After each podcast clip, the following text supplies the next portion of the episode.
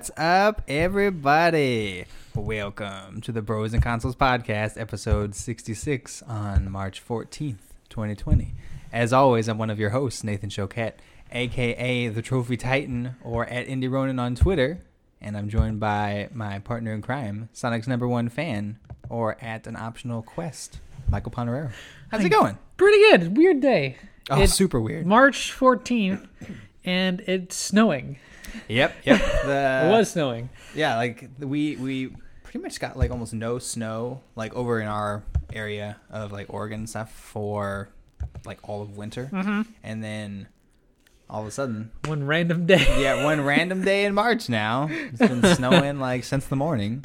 It's not like it snowed enough for a little while to kind of pile up on like cars and on like the grass and things like that, but it's also been warm enough that it's melting now. It's slowly melting as well now because it stopped snowing now, so it looks like things are starting to melt. But yeah. Thought spring was coming, but apparently not quite yet. No, man, it's like that comic you showed me of the or winter. Winter is like kicking the face of spring in after he tries to come in. Give me context. It's Shen Comics. He showed pictures of each season. One was summer, and then fall came, pushed summer out of the way. Winter came, punched fall out of the way. Spring came, but then winter pushed back spring in like a... Yeah, it like kicked him in the face. Yeah. And you're not here yet. So good. Check him out if you can. And my wife was not looking for, because I told her about the comic and I was explaining it to her, but I couldn't find it. So like I was trying to explain it, and she's like, "Show it to me," and I'm like, "Well, I can't find it."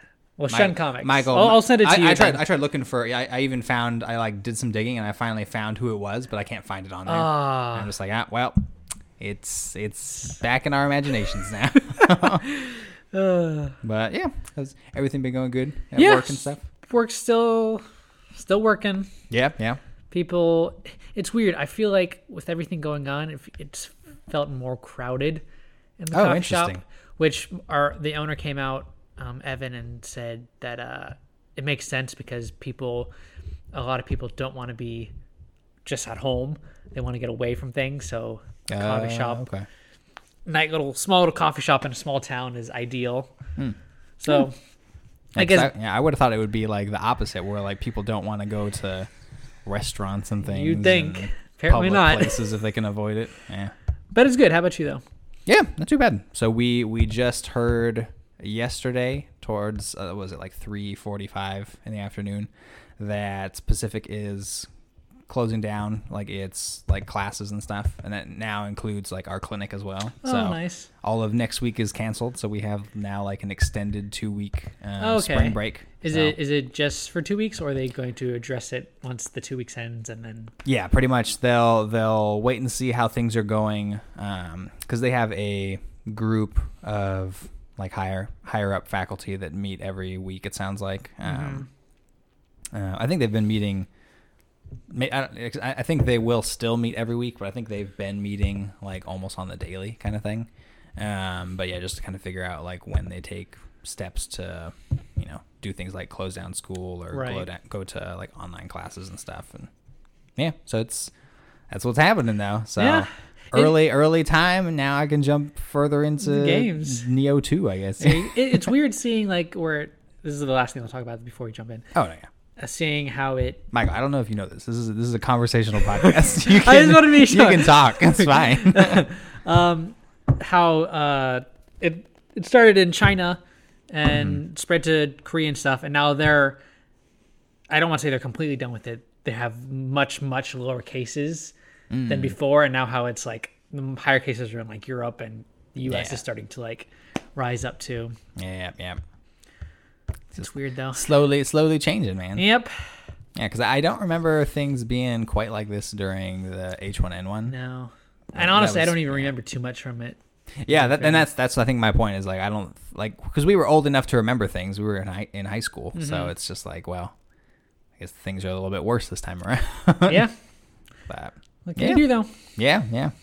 But people don't necessarily come here to hear about all that stuff, because that's we're not a medical podcast. You're hearing about that everywhere else. You don't need to be hearing about it with your video game podcast, because that's what we are. We come to you each and every week, bringing you the steamy new releases and our occasional spicy opinions on them. This week, we'll be looking at, you know, just same old, same old. E3 has been canceled, guys. Then we also have Horizon Zero Dawn getting its PC release window, and the crunch culture over at Sony's famous first-party studio, Naughty Dog. That's a pretty lengthy read there on Kotaku, but we'll get into all that a little bit later. First, tiny bit of housekeeping. If you guys want to join the conversation, feel free to write in to brosandconsoles@gmail.com or send us tweets on our Twitters. We'll say them again at the end of the show, but... for everyone else who's just out there listening, you know, chilling, playing games, having a good time, feel free to leave us a review and stuff if you think we're doing a good job. Let us know what you want us to change, what you want us to keep, what crazy nicknames you got for us. Otherwise, let's just go ahead and jump straight into episode... What? Not episode. I meant segment. There we go. I look at the top of my page, which always says episode whatever. I don't think we'll ever have like a... perfect flowing podcast. There'll be always some kind of thing. I don't know, Michael. I don't know if you were just listening to my whole beginning spiel. It was pretty good. Not to take away from that. Yeah, not to take away from that. But let's move into segment one, Michael. What are you playing? Oh, this week I've been playing, I believe, two games. No, only three. Two? Okay. Three games. Okay. First one on the PlayStation. I saw that the new PS Plus games are out. Oh, yeah, yeah. Mm-hmm. So downloaded Shadow of the Colossus. Haven't touched that one. But Sonic Forces also downloaded. Mm-hmm. For some reason, I knew I had it on the Switch. Yeah. But I thought I originally bought it on the PS4. Oh, okay. So I was like, I won't be able to download it. That's okay. Yeah. But I could download it. Like, okay, I'll try it out. Mm-hmm. Got some trophies in it. It's not an amazing game, but it's enjoyable. Yeah. Was which I want for this game, basically. Okay. Customization's good. I'm pretty sure I've talked about Sonic Forces before. Would you say it's a good game or like an average game? I would say it's average. Okay. So like it's on the G scale, so it's like a generic game kind of thing? Yeah, nothing about it. There is the customizable features where you can customize your character, but it doesn't stand out from any like other modern Sonic game that's been released. Okay, gotcha. It does its job. It's fun for the 8 hours the story is, and you can do like side missions and stuff. Gotcha. It's fun. I'll probably beat it. I don't think I'll platinum it because just too many time trials. That's your jam. Sonic's your jam. I didn't platinum any Sonic. Number one Sonic fan over here. Not enough to platinum games. Oh my gosh. Played a little bit of that. I jumped back into Hollow Knight on both the Switch and the PS4. Oh yeah. So on the Switch, I went to go fight the boss. Like the final boss you're talking about? Final boss. Nice. Was not ready for him. Okay. He's very hard. Yes. Final boss makes sense. Final boss. He comes in phases, like most bosses in this, but he has, like, I think 4 phases. Okay. And he got to a second phase, but then I realized I don't have certain gem or charms that will help me.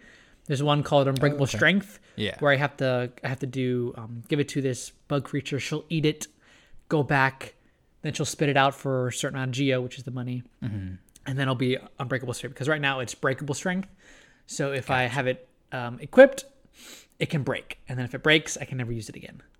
So I need to give to her to make it unbreakable. Stronger. Okay.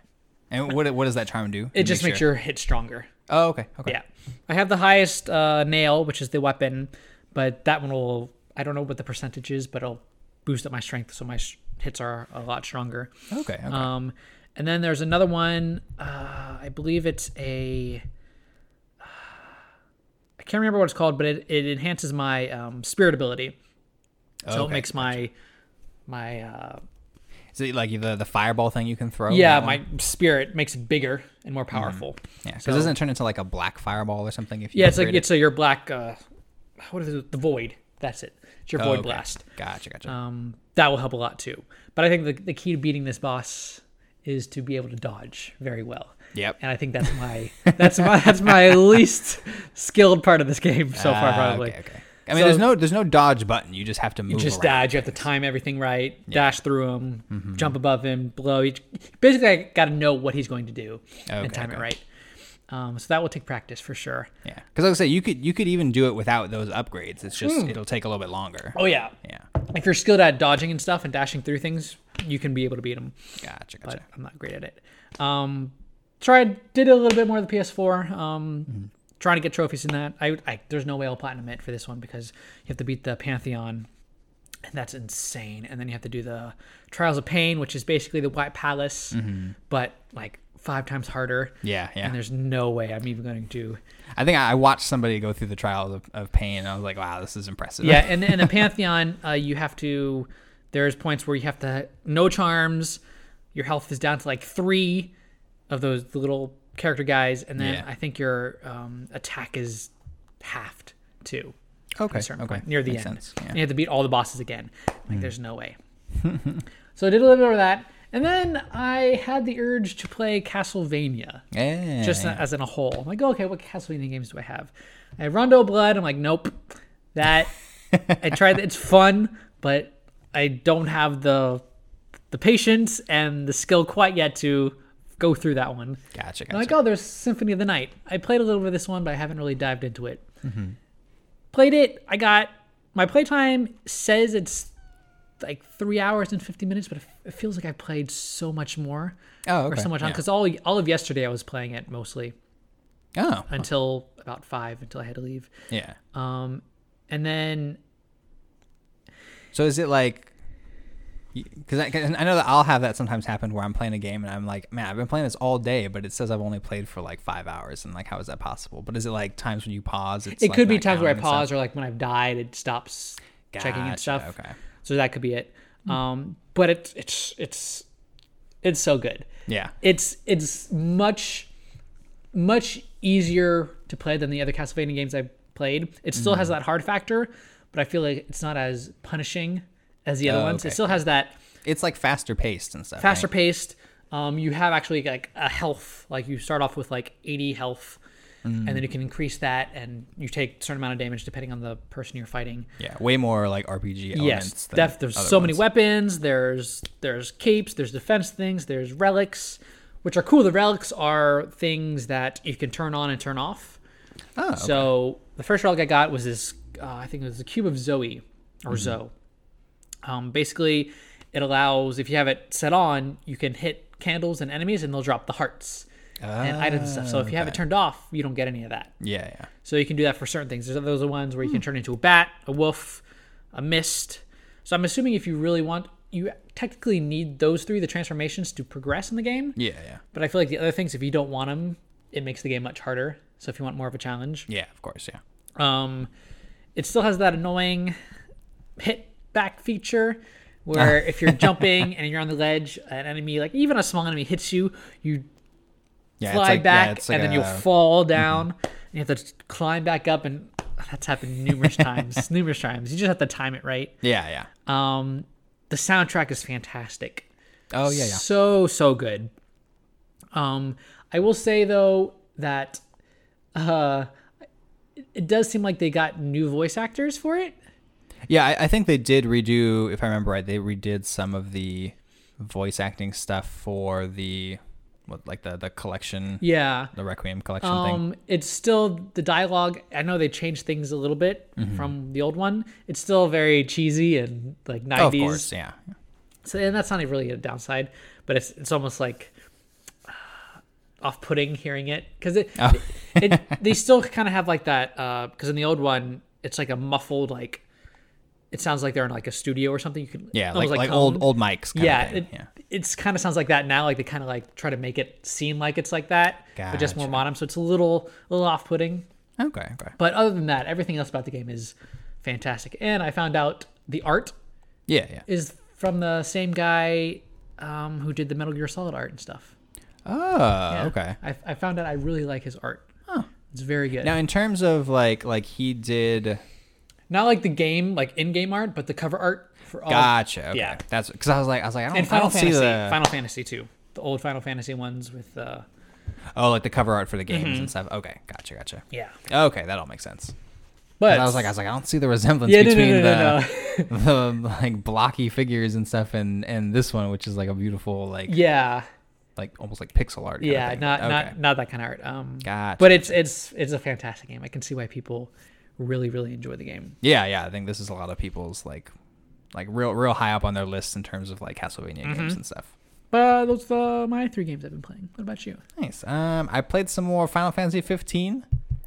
Slowly like playing that over time. That one, I think I'm slowly getting the hang of the combat for that. It's weird because I feel like sometimes the button presses are like they don't react exactly when I press it, kind of thing. So like it's a little delay, which throws me off because for these type of like almost essentially like hack and slash type of gameplay type things in here, I expect it to respond exactly when I press it, kind of thing. Right. I mean, because there's always going to be a delay. Like when it comes up on the screen to like press, like on the I'm playing on Xbox, so press X to dodge. Right. When it comes up on there, sometimes I will press it and I still get hit anyways. And I'm like, okay, I know that there's always a slight delay between like me and seeing the prompt and hitting it.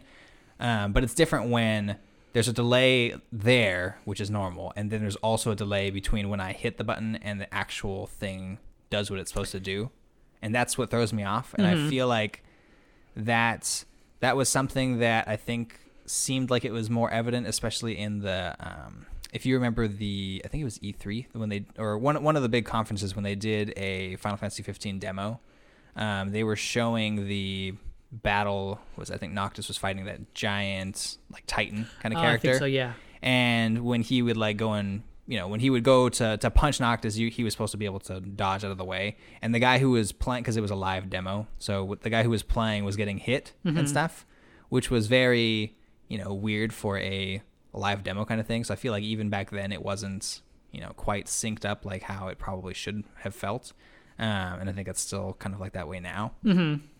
I'm also noticing in a weird way that the game, and I'm curious to see if it's different on like the PS4 when I played on there, or if I eventually try to play it on like the next console systems, whichever one we end up getting, to see if that up-resing it makes it prettier, because it's kind of got this weird grainy look to it. And it's for sure not the TV, because the TV's doing fine. Like when I play other games on there, it doesn't seem like how it is for Final Fantasy 15, where I look at like Noctis's hair or something, and it doesn't. It's like they were trying to go for a more realistic look, like something in like the Last of Us or something like that, right?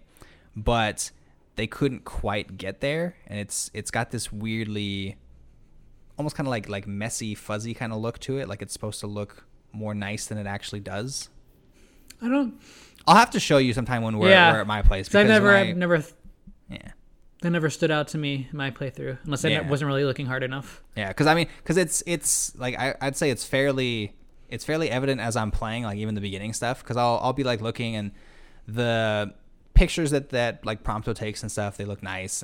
But going through the game and actually kind of like watching some of the like exchanges between the characters, which I really enjoy, just kind of looking at them, I'm just like, things don't look like how I would expect like a Final Fantasy 15 to look. Like Final Fantasy VII Remake is what I would expect Final Fantasy 15 to look like. You know what I'm saying? Where in terms of like, they were both very like recently made. I mean, 7 Remake's not out yet, but they're both fairly recently made games. Like 15 came out what, like a few years ago at most.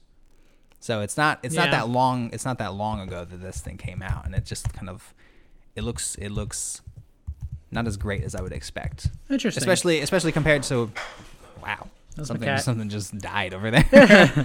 But especially compared to like what we know that 7 Remake is going to look like based off of things that we've seen so far, right? It did come out 4 years ago.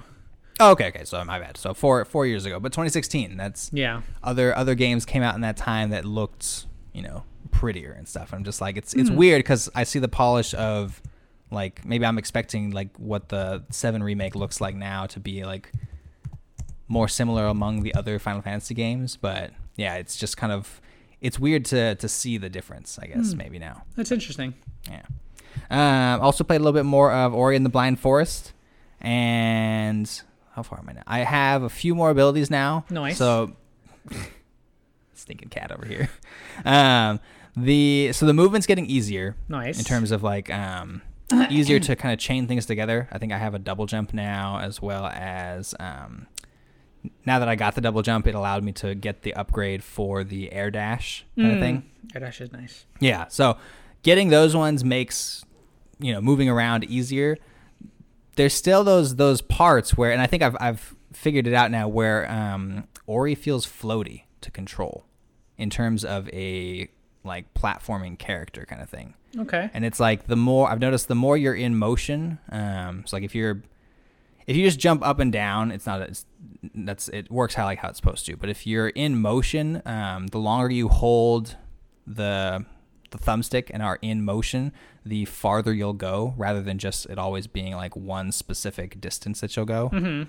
And then, yeah, just little weird things. And I had to figure out if I was the only one who was experiencing this, because I talked with some other people on like forums and things, and they're like, yeah, no, it is like floaty, and that's kind of like the problem I think that I'm having with it. And I'm like, okay, it all makes sense now. It's like why I'm feeling this weird way. Right. I'm just like, it doesn't respond the way that I want it to, and that's like frustrating for certain parts. And I'm just like, well, that's it's like a common theme now. If a game doesn't react like how I noticed that theme. If it's like if a game doesn't react in the way that I expect it to react, then and it's making parts more difficult than they need to be, then I think that's a game design problem, as opposed to just being like a skill level problem, if that makes sense. Could it just be a preference problem? Because I'd never playing Ori, mm-hmm. like I said before, there was never an issue with me with feeling floaty or yeah. Like, so did you ever play the Little Big Planet games? Yeah. Okay. Did you feel like those felt floaty? The character itself, I noticed him floaty, but it never. I was like, oh, this feels off to me. Yeah. Ever. I don't know. Maybe I'm just more like visual. Tactile, like it could be kind of thing, where it's like I press a jump and I expect them to jump, mm-hmm. and it's like as I think that's how I like play games, is I learn slowly the like boundaries of what I can do with these characters and stuff, and I think that's why like probably why I enjoy stuff like Neo and Dark Souls and things like that, is because I can slowly build on this knowledge base and then be like, okay, like this isn't as I progress through the game, this isn't as hard as it used to be, because now I've learned like enemy like tells when they're like coming at me and stuff, or right. I've learned that I can move a certain way and I know the distance that my weapon will like hit and stuff like that. Whereas like Ori, like when things are floaty like this, I can't correctly judge the distance that I need to go. And like so the example I was stuck at that same place that I was getting like confused and frustrated with the last time, where it's a simple puzzle and you're carrying this, before you get the double jump and stuff, you're carrying this small blue orb with you, and it's light basically makes these invisible platforms, like these ethereal platforms, visible for mm-hmm. you, and now they're solid so you can stand on them. And so going from there, when you're carrying the orb, your character is heavier than normal, so you don't jump quite as far. And so you carry that, you kind of jump on these platforms, and they're slowly bringing you up, and then you start to see that there's this green beam that's being shot across the stage you're on. Right. And the energy there is harmful. So if you get hit by it, you're just dead. Right. Mm-hmm. There's no like yeah. There's no like taking damage and then you have fine. To go again. It's just like you're just dead. Yes. So when you start to bring the orb up, as you're kind of now moving to the right across the screen, the beam is still there. But as the light from the orb that you're carrying illuminates further parts to the right of the stage, it brings into view like a visible ethereal wall that then blocks the energy. Mm-hmm. And so now the game is like telling you, hey, you're gonna have to like leave this in a certain place so that the green beam is being blocked, but now you can make your way up. Yeah. And so I'm like, okay, got it. So I go over there, drop it at the place I need to drop it at, and then from there you just have to jump. Not even very far. You have to jump to a platform directly to the right of you. And because of the change in weight from like dropping it and being heavy and then, just not having it and not being able to jump freely, the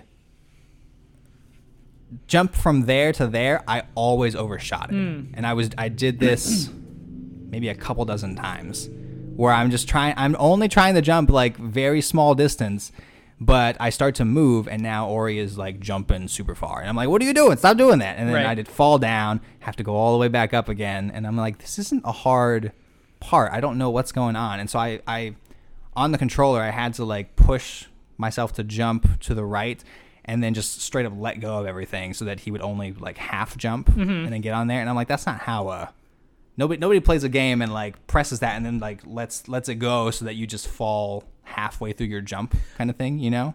There, I will say, I personally, from what I'm hearing, what I'm experiencing, I think that it might be just like a preference thing in some regards, because Hollow Knight has a bunch of things where if you hold the dash button longer, you'll go through certain things and you'll make the platform. But if you just like tap it and then let go, you do like a short burst, and sometimes you'll have to do that short burst to make a platform. Yeah.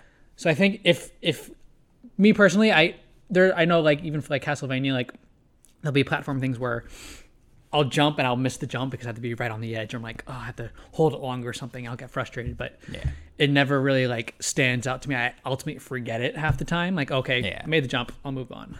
But that's the thing too, is like Hollow Knight isn't floaty, and I can tell the difference between that one and Ori and like Little Big Planet and Celeste and things like that. It's like there's certain games that just have this floaty feel, and it's very obviously like a style thing that they went with for the characters, but it doesn't like, it doesn't feel good, you know? It's not like a, it's like when you play other games that aren't floaty and then you go to these ones that are, if you like are, you know, if you're judging the games like analytically at this level kind of thing, it's like you feel the difference as you play it, where it's like I wouldn't ever go to play Celeste and then come and play like Ori or Little Big Planet or something and be like, oh, these games feel exactly the same. Because it's just like, it's like you can tell the way the characters move and how they respond when you press buttons and things. It's very different. I'm just like, it's this type of game that it's like, it's the floatiness gets in the way of the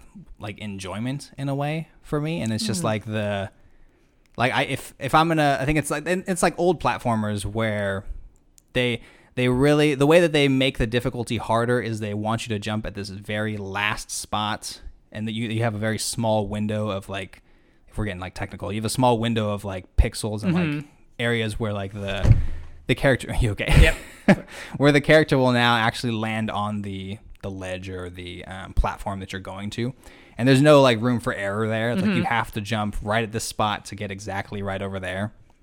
And if you miss it, you fall, and that's like, back then, that's how they made what's called the difficulty higher. And for like older games, like the Castlevania games, they made difficulty harder by making it so that, this jump is not too bad to make, but as soon as you jump over there, an enemy is going to start flying at you, and you have to either hit him as you're in the air, or, you know, go far enough on the screen to make them appear, and then hit them and then jump over. It's like you have to know the like patterns and stuff that the game has, and that's how they increase difficulty for those ones. Whereas like for Ori, with this like small, you know, this one like easy puzzle, there's no like, it doesn't seem like there's a like a rhyme or reason for this particular area of difficulty. It's not teaching me something, because it's not like the platform is like far apart and I need to jump at the last second. It's like it's closer, and now my character is just overshooting because of the way that they move, you know? And I don't have a double jump at this point to correct myself either. So it's just like, well, it's like an inconsistent like learning kind of thing, and it's not like vibing with me, I guess. It's understandable. Like, everyone has their opinions and preferences on things, so yeah, I'm just like, the world is beautiful, and I'm still enjoying the game, but it feels weird sometimes, you know? But, yeah, I get it. Played another game though. I guess it's like a 2.5D platformer. I started Yoshi's Crafted World. Ooh, yeah, nice. And, man, I haven't played a Yoshi game in forever. Oh, they're so good. And I'm just like, oh wow, I forgot. Like, you know, it's nice to play these Yoshi. Oh games. Yeah, it's just happiness and joy. It's cool to hear the familiar Yoshi noises again, where you just. I always forget that he doesn't talk, and then he just has these specific, he just has these specific noises and kind of like grunts and things. It's weird that like all these other characters in the world are talking, and he just kind of makes these noises at him. Now that I'm like watching and like reading and stuff, and it's just like they're, I don't know. It's like his like pantomiming and noises and things. They just kind of understand. And I'm just like, oh, it's a weird little thing, but it's not something I probably would have picked up on like, as a kid. I'd just be like, oh, they're talking to me. They're telling me things. Let's go. Makes sense. But yeah, it's fun so far. I played the, what was that? I think I played the first level, and then each one is gonna, it seems like each one has its own theme, and then you kind of slowly move through these different like themed levels basically. Mm-hmm. But it's cool the way that they kind of employ the, because you're kind of moving along this straight path, which on its own just kind of looks like you're in like a storyboard or what is that, storybook. There we go, storybook world kind of thing.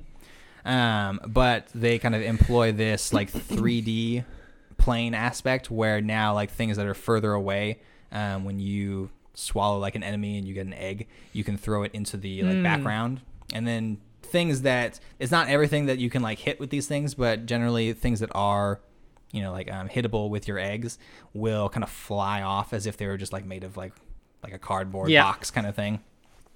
And then sometimes that reveals like coins or like these secret red coins and stuff. But yeah, it's cool so far. That's good. I like it. I want to get it eventually. Yeah, man, just get it. Money and I will. But I got that. And okay, so I went from those ones, and I was like, I need to go play something that, you know, I've been wanting to play for a while. So I continued with Nioh 1. Nice. And I got to, what is it? I think I've finished, I think several levels now. In terms of like a few main story levels, and then also like several side story missions. And I'm kind of slowly, you know, getting experience for my character to level him up and get his stats higher, and then at the same time kind of figuring out which weapons I want to use. I think, what am I using in Nioh 1? Because I also started playing Nioh 2. So now I'm going to get him confused. But what was it? I think I'm currently using a large axe, and I think just a regular like single sword style as well, because they have the single sword and they have a dual katana kind of style, and then also just like a what they call like a odachi, which is a really large katana basically. Oh, okay. So it's like a heavy sword, like a claymore for like medieval kind of stuff, right? But yeah, so I'm kind of slowly going through that, and I've made it to this new area, which is a really cool it's like stormy mountain, like temple castle kind of place. And I'm just like going through, and it's raining hard, and have to avoid these like zombie things throwing bombs at me. And I'm just like, oh man, the atmosphere. This is what I live for over here. But it's very, very cool though. The Nioh 2, I was just like, you know what? Because I remember that this Nioh 2 is a prequel to Nioh 1. Oh, okay. So I'm like, it's not like I'm not gonna necessarily spoil things for myself playing the second game and then going into the first, because obviously they don't want you to feel like you can't play the second. True. They want more people to buy it, and more people probably will, because there's always that sequel thing where people tend to buy number two before they buy number one and stuff. Yeah. But yeah, man, on that one I'm rocking I think they call it a switchblade, which is, in this case, it's like a larger version of like an actual switchblade, I guess. Oh, okay. Where it can sometimes turn into a just like full-on spear, and it can also turn into like a scythe and stuff. Fancy. It's very fancy, very cool though. And I think my other one, I'm trying to remember. I think I may be using like a dual katana style in that one. Nice. But I played maybe like 30 to 45 minutes of it, I think, the other night and stuff. So yeah, I just kind of recently jumped into it because it came on. Was it I was able to start playing it on Thursday night because it released yesterday, like officially released. But so you have the digital copy? Yes. Yeah. Okay. Yeah. So I got the digital because I have the digital for Nioh 1. So I'm just like, I'll just get it all here. Got a lot of extra items because I got the deluxe edition. Because I'm just like, well, I got the deluxe for the first one. Might as well. I really like it. Might as well get it for the second one, because I was really enjoying the beta when I played it, and so I'm like, yeah, let's just do it all here. Nice. Now the downside is that I went and played the beta and got that cool helmet, for playing it. Because if you finished up to the first boss in the beta, which I think was the extent of the beta, you got a cool helmet that you could then carry over for your game. Oh, that's cool. But because I also got the deluxe edition, now I have like a couple extra sets of armor, like full sets of armor. And when you put together the full set of armor and you wear it all, you get added on bonuses as well.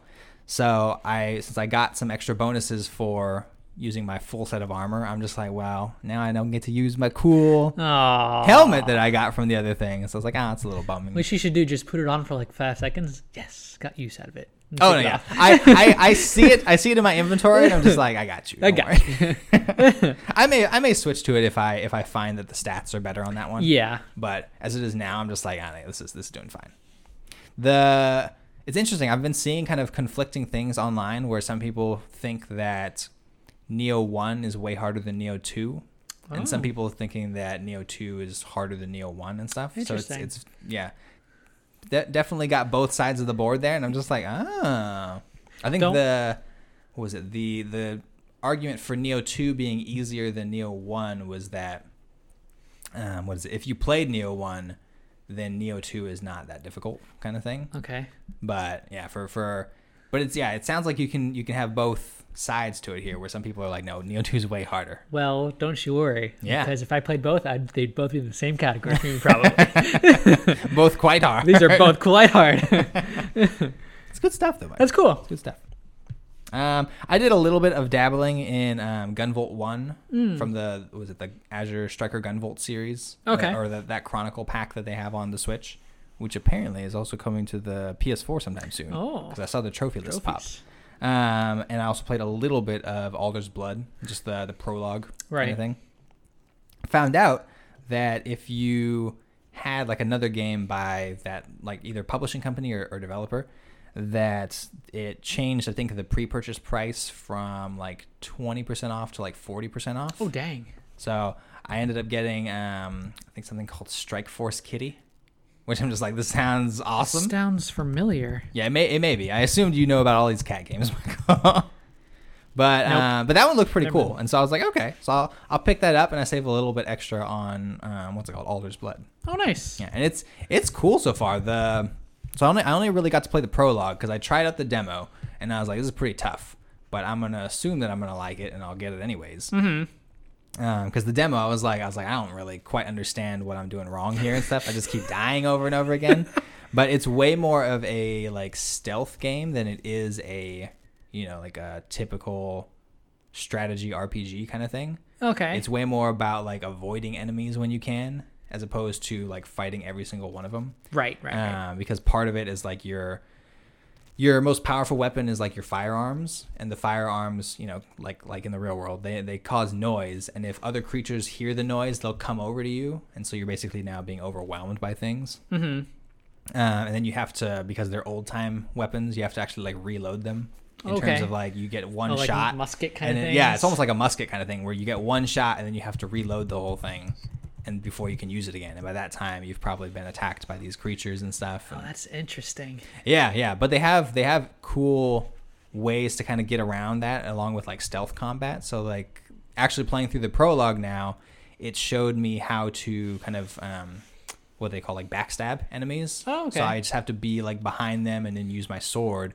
And while it's not a like insta kill kind of thing, it does knock them down, and then I can use this kind of like dark ancient rites to basically like banish them, and it's like you turn into this crazy like shadow creature, and you basically like swipe at them, and now they just like are gone. Oh. And I'm just like, whoa, man! There's extra levels to this thing over here. It's the tactical. Yeah, so it's the one that they said pulls off of things like Bloodborne and Darkest Dungeon. Yeah, and XCOM. That's the other one. Okay, but yeah, pretty cool so far. Definitely knew you would probably like that one. Yeah, I was just saying, judging by all three of those things that they mentioned, I'm like, okay, this is probably up my alley.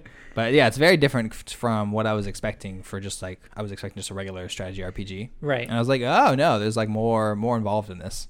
Nice little surprise. One of the nice things in there is that you can, so like, in any kind of strategy RPG or even just a regular RPG, it's like your turn and then it's the enemy's turn. Right? Yes. Kind of back and forth like that. for this one, you have a stamina bar, and it's like several bars usage, basically. And when you move, right, you have a kind of white outline further around your character, and that kind of shows where you're allowed to move within your turn. Mm-hmm. But if you move to like the end of that and then you want to keep moving, it just drains one of your stamina bars. Oh. And you can just essentially use that to kind of like run past a lot of like creatures and stuff. Oh, that's really cool. So it's like you can, and that's part of the whole stealth thing, is that like you'll throw a rock so the creature's not looking your way, and then you'll run past them, and you just keep on moving, and you have to make sure that you're managing your stamina bars as well as kind of like line of sight kind of thing. Right. So it's a cool, right up your alley. Yeah, it's a cool aspect in terms of like a new type of way to play a strategy RPG. So your turn can basically be like several turns in one, as long as you have enough stamina bars. Oh, that's interesting. Yeah. So it's very, very cool like that. Nice. Yeah. Now you know what else is cool, Michael? The Bropinion Report, which is coming up almost here. What's up? I swear I saw you downloaded the demo for the Final Fantasy VII remake. I did, yes. Have you tried it? I have not yet. Okay. Have you tried it? I haven't downloaded. I don't think I'm going to download it. Oh, my God. Because I think I just want to wait until the game comes out and try it there fully. Okay. But I wanted to see if you tried it out yet and see how you like it. But now I think I'm gonna try it out probably this next week. Now that I'm out of time, because I've also heard. Oh, excuse me, I got a weird thing in my throat. I also heard read about some really cool things where the speedrunning community has started taking the Final Fantasy VII remake demo. Oh, really? And basically they are, because it's essentially like you play up until the first boss, which is like that scorpion thing, which is like nothing in the regular game, it's this crazy lengthy thing in the remake. It's basically the tutorial boss. Exactly. Original. It's just like I don't quite understand why, but I guess if you're gonna make this thing into like two or three games, then you gotta have things that are lengthier. Mm-hmm. But yeah, in terms of the demo, I think they said like generally you can finish it in maybe like an hour or two. Oh, nice. So it's short. But the speedrunners have been, like, because they're waiting for the remake to come out, they're just like, well, you know what, let's just see who can get the fastest time for this demo. And I think it's down to like, I forget the exact time, but I want to say it's below like 15 minutes. Dang. Which is pretty crazy. I can only imagine what they're going to do for the actual game. Oh yeah, dude, they're going to break this thing apart. God, that's cool. Like though. They always do. Yeah. But yeah, really, really interesting though. Okay, I was just curious to see. Yeah. If you tried it yet. Yeah. Now, because you've already played like way past that in like the regular like 7, is there any reason specifically why you don't want to play the demo? I just want to play it all for the first time once the actual game comes out. Gotcha. So I feel like if I play the demo, I'll probably definitely enjoy it, but I'm like, oh man, it's over. Now I have to wait. Now, do you think you'll have the same feeling because like the remake is not going to be the full game kind of thing? I think so. No, I mean, like in terms of like you'll be disappointed because the full game's not out. It's only like a third of the game that's going to be released. I don't think so. Okay. Because what makes that different from the demo in your mind? Do you think? Well, because the demo, I don't know where the demo ends, but right after the scorpion fight. Okay, because or scorpion. If I'm robot going off of the original game, mm-hmm. That's you're only. Again, I could be wrong. Like 30 minutes into the game, in the original game, 30 maybe an hour mm-hmm. into the actual game, and there's still so much of Midgar you can do. Gotcha. At least in the original game.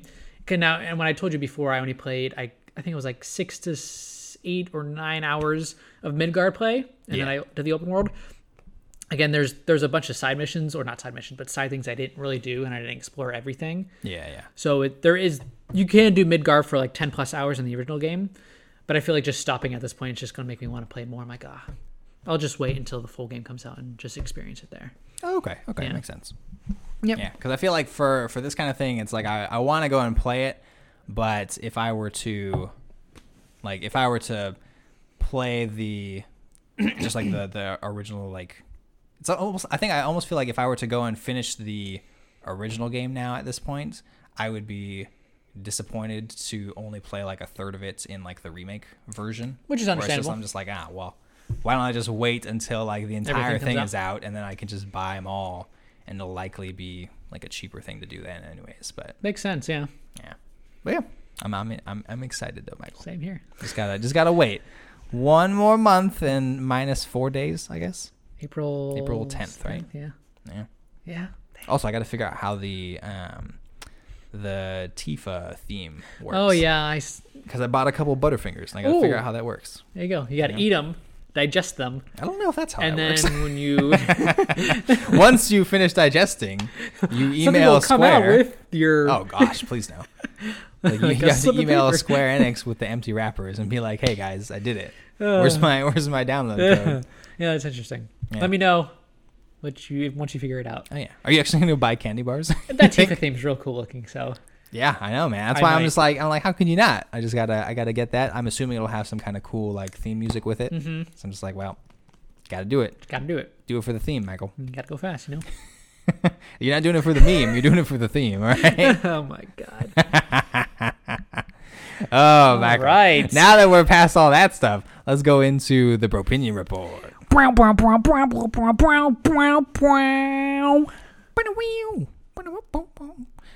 All right, Michael. Now, we have 3 items this week. 3 items. And in a surprise twist, when I texted you earlier, we had the exact same 3 items. Probably not from the same places, but same stories probably. Probably.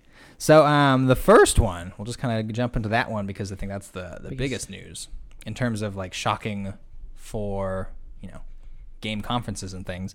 So E3 has been canceled. This comes from the source that I got it from was on Ars Technica, which I think is.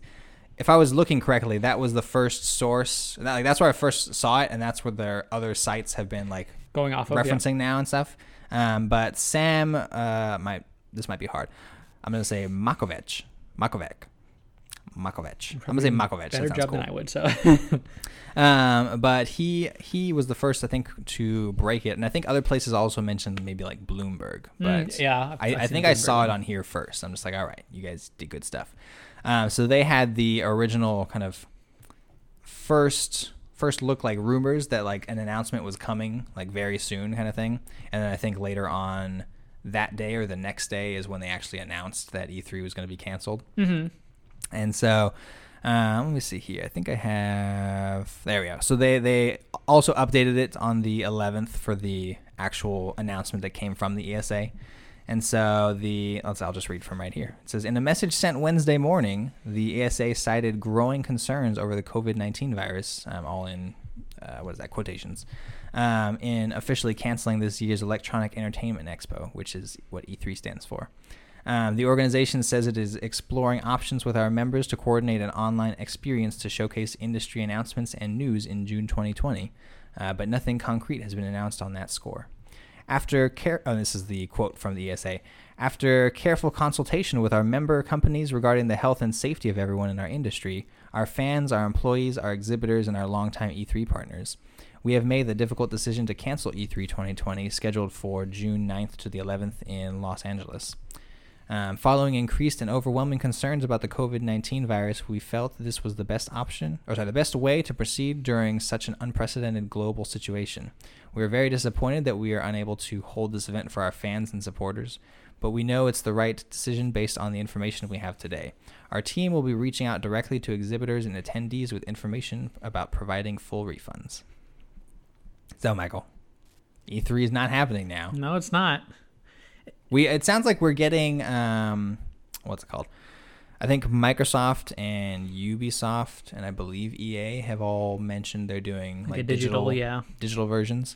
And I think Jason Schreier also tweeted that apparently Warner Brothers had a thing with their they were going to be doing a press conference, and so it sounds like we'll probably end up getting something like that digitally too. Yeah, but hey, man, it's. I don't want to say it's like surprising because with how all these other events were getting canceled. Oh yeah. I feel like it was almost inevitable that they had really no choice to cancel at this point.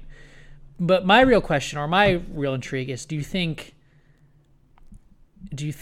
this is the end of E3?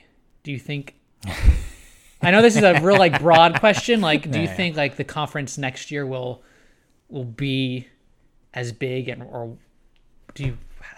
it's hard to like say this question because you don't really know, but with all the backlash and stuff that's happened previously to all this happening now. Yeah. Do you think in terms of backlash, in terms of like when they released all the publishers and stuff? Okay, information yeah. So not in terms of like COVID-19. No, yeah. In terms of with this just being things, like the icing on the cake, and with I think there was an article a couple weeks ago about their floor plan company who like sets up the thing mm-hmm. decided to step away from E3 altogether too. Yeah, yeah. Do you think? I mean, I think so. I think that this ends up being a what's it called?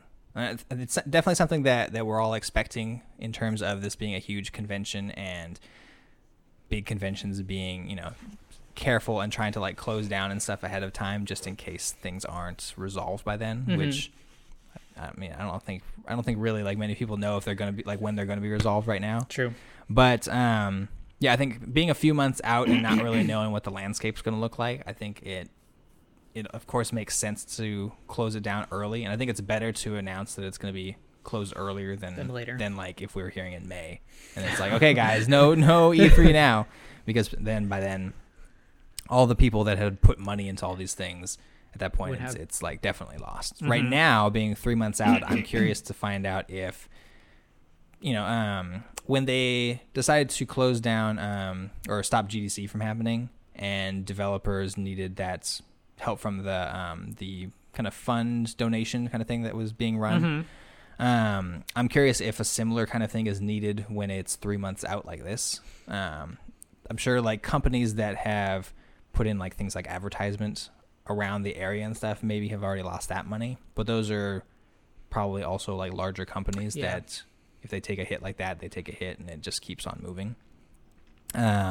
If it's going to affect like smaller developers, maybe not always just indie ones, but just kind of like smaller scale developers. I'm curious to find out if that is going to be something we find out, or if it's going to be okay because it's like a few months out from there. Mm-hmm.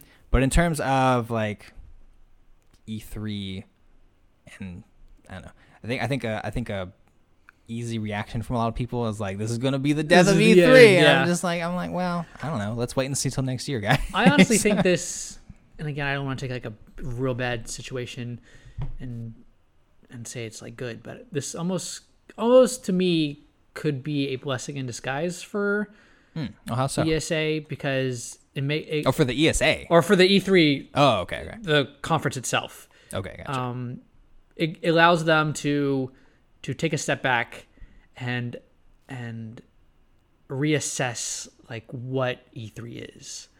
Like what would make this conference still thrive in today's society? Like what would make people want to talk about E3 and like, oh yeah, this is the big event we're looking forward to. There's like nothing bad about it, but this is what we want to talk about. Like make some like reassess, like should we do like digital stuff more, or should we have like a smaller venue and just have certain things? Yeah. In that regard, I feel like it lets them to think about what they should do in the future, kind of thing, in a sense. Okay. Now, what when you think of E3, what is E3 in your mind? Like, what about the show is different than like other? I mean, obviously, we've never gone to one, but like, what is different about E3 to you compared to like other shows that like makes it stand out as being like a bigger deal? That's a great question. Probably there's more things shown, more in terms of like announcements, like that. More. I feel like more publishers and developers are there. It's like the big. It's like the Super Bowl of games, where everyone comes together and releases things. Yeah, kind of thing. Yeah. Or releases. Not releasing, but announces things. Yeah. And there's things where, like, even with like I'm sure it's for every conference, like PAX and GDC, is that people make like connections and community building and stuff. Yeah, I'm sure E3 is really big on that too. Like everyone's there, and like, oh, by the way, here's this. I want to talk to you about this. So let's do this together, kind of thing. Yeah, because I think that's kind of like a big part that we don't see a lot because we're just kind of looking at the conferences themselves. For sure. But yeah, if it's tough because then it's so if there's a reactionary kind of mindset with this where maybe next year They're just like, hey, like, or maybe not, not the ESA, but other companies are kind of looking at this and like, hey, we didn't have to, we just made a, you know, like a highlight reel kind of thing, like similar to like a Inside Xbox or Nintendo Direct. Yeah. But we just, or State of Play, I won't leave Sony out, but if we just make our own thing like that and just stream it digitally, we don't have to actually go to, you know, E3 and show up there and pay money to like have booth space and things like that. Mm-hmm. But I think it still has its own purpose in terms of like you mentioned, like getting people together so that they can actually like create deals and not just deals, but relationships with other people that could potentially, you know, spark like creation of like cooler games that wouldn't have been created otherwise, mm-hmm. because these partnerships and stuff weren't, you know, founded over there. So I mean, I think in terms of like the ESA, I don't think they're necessarily going to. I don't think like come next year the ESA is like, oh man, like. They're not gonna go and be like, hey guys, you don't need to like come because we did just fine digitally and stuff, and now we'll just stream these digital things. Yeah, but the ESA still wants people to go because this is their business, right?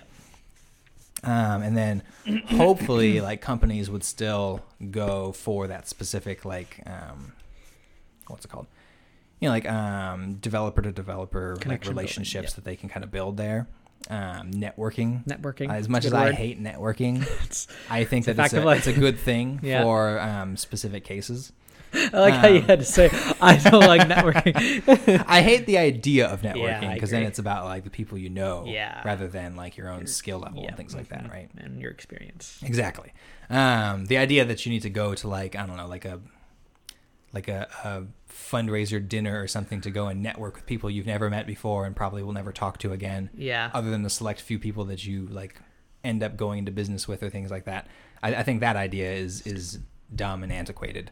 I agree. But in terms of, you know, like going there and meeting up with people because you have specific like goals and like directions that you want to go, I think that is something that can only happen if there's a physical presence for E3.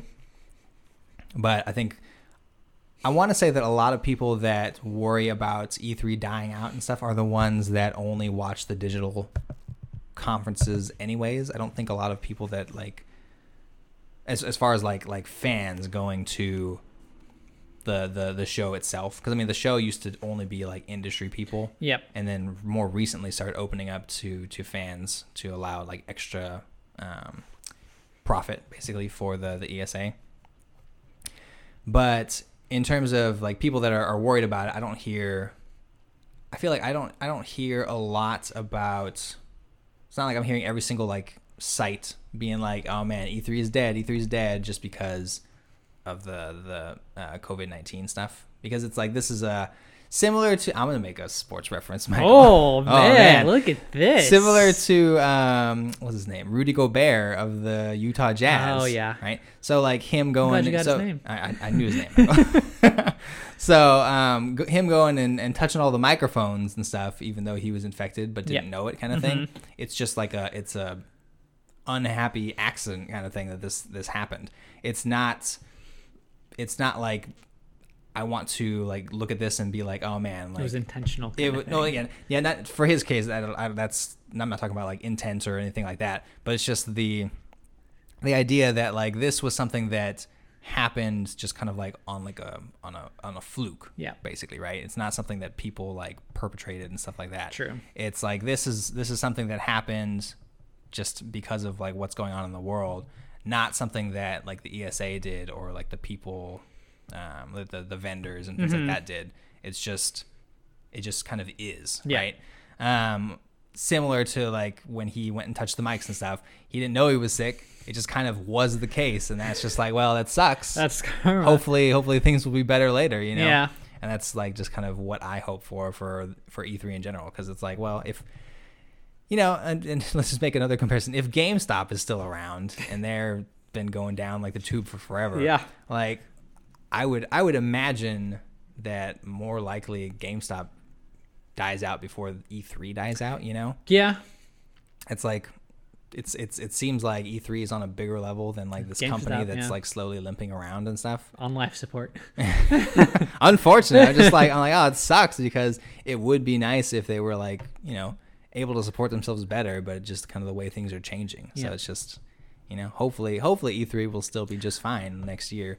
Maybe different. It may look different and feel different compared to like expectations from like previous years, but you know, things have to change slowly over time anyways to survive, right?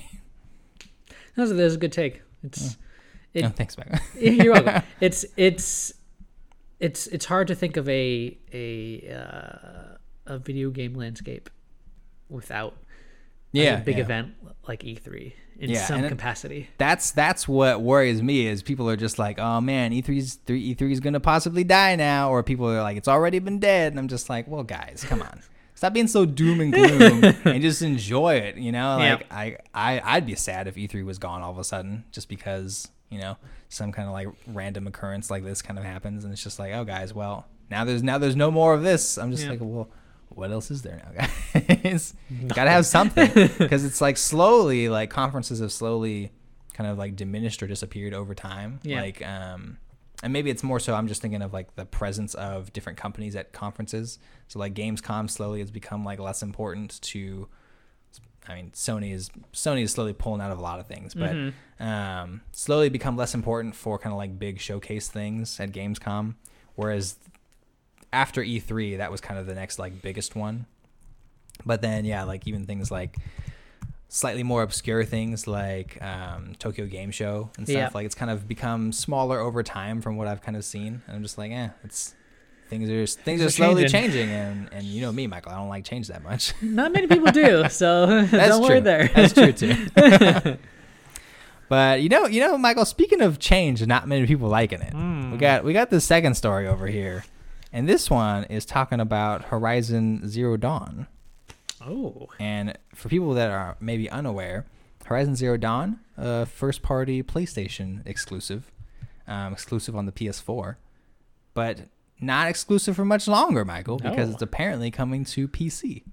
And this is something that we heard a while ago. Jason Schreier on Kotaku broke that story that it was, you know, rumored it was coming down the pipes and it was going to be released on PC.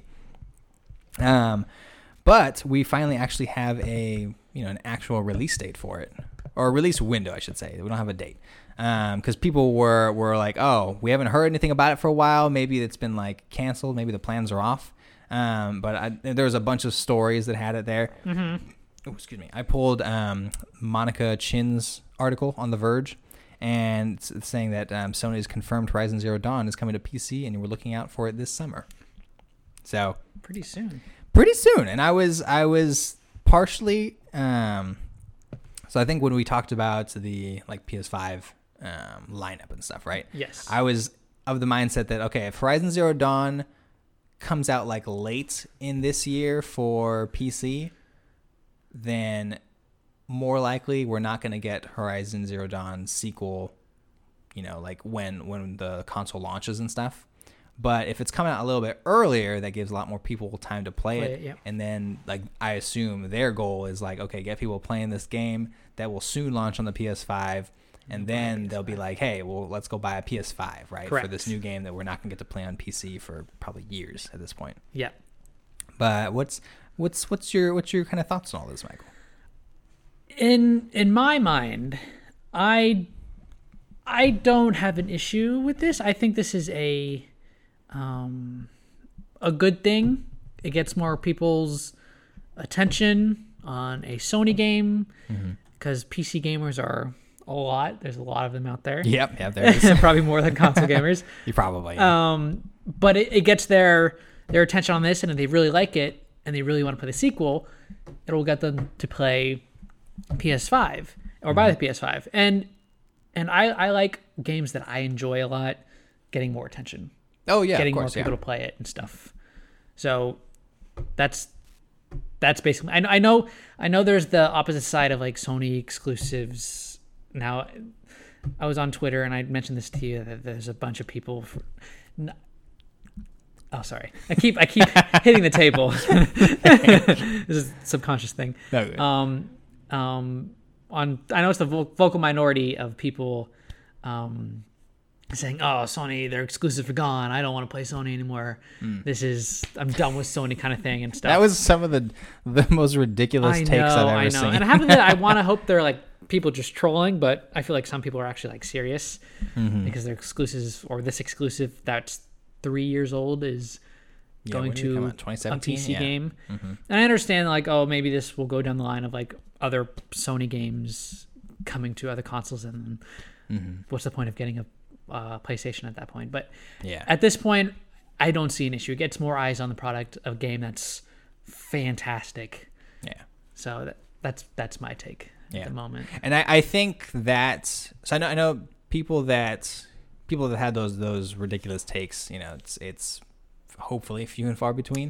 But the I can see the like the angst from that type of like mindset in terms of like the what's called the games that are, if they're being put out onto like another platform, and PC is not necessarily like a competing platform, because it's only competing in the sense that like, you know, like PC gamers are generally from what I've kind of, I'll say like experience and stuff, it seems like they're generally like very much so like, oh, like we always get the better versions of things, which is why we play PC, right? Because they can, you know, customize the inner workings of their towers and things like that. And like kind of optimize everything so that it always looks the best and runs the best, things like that, right? Whereas people that are playing it on console, it's like we get the box and then we play the games.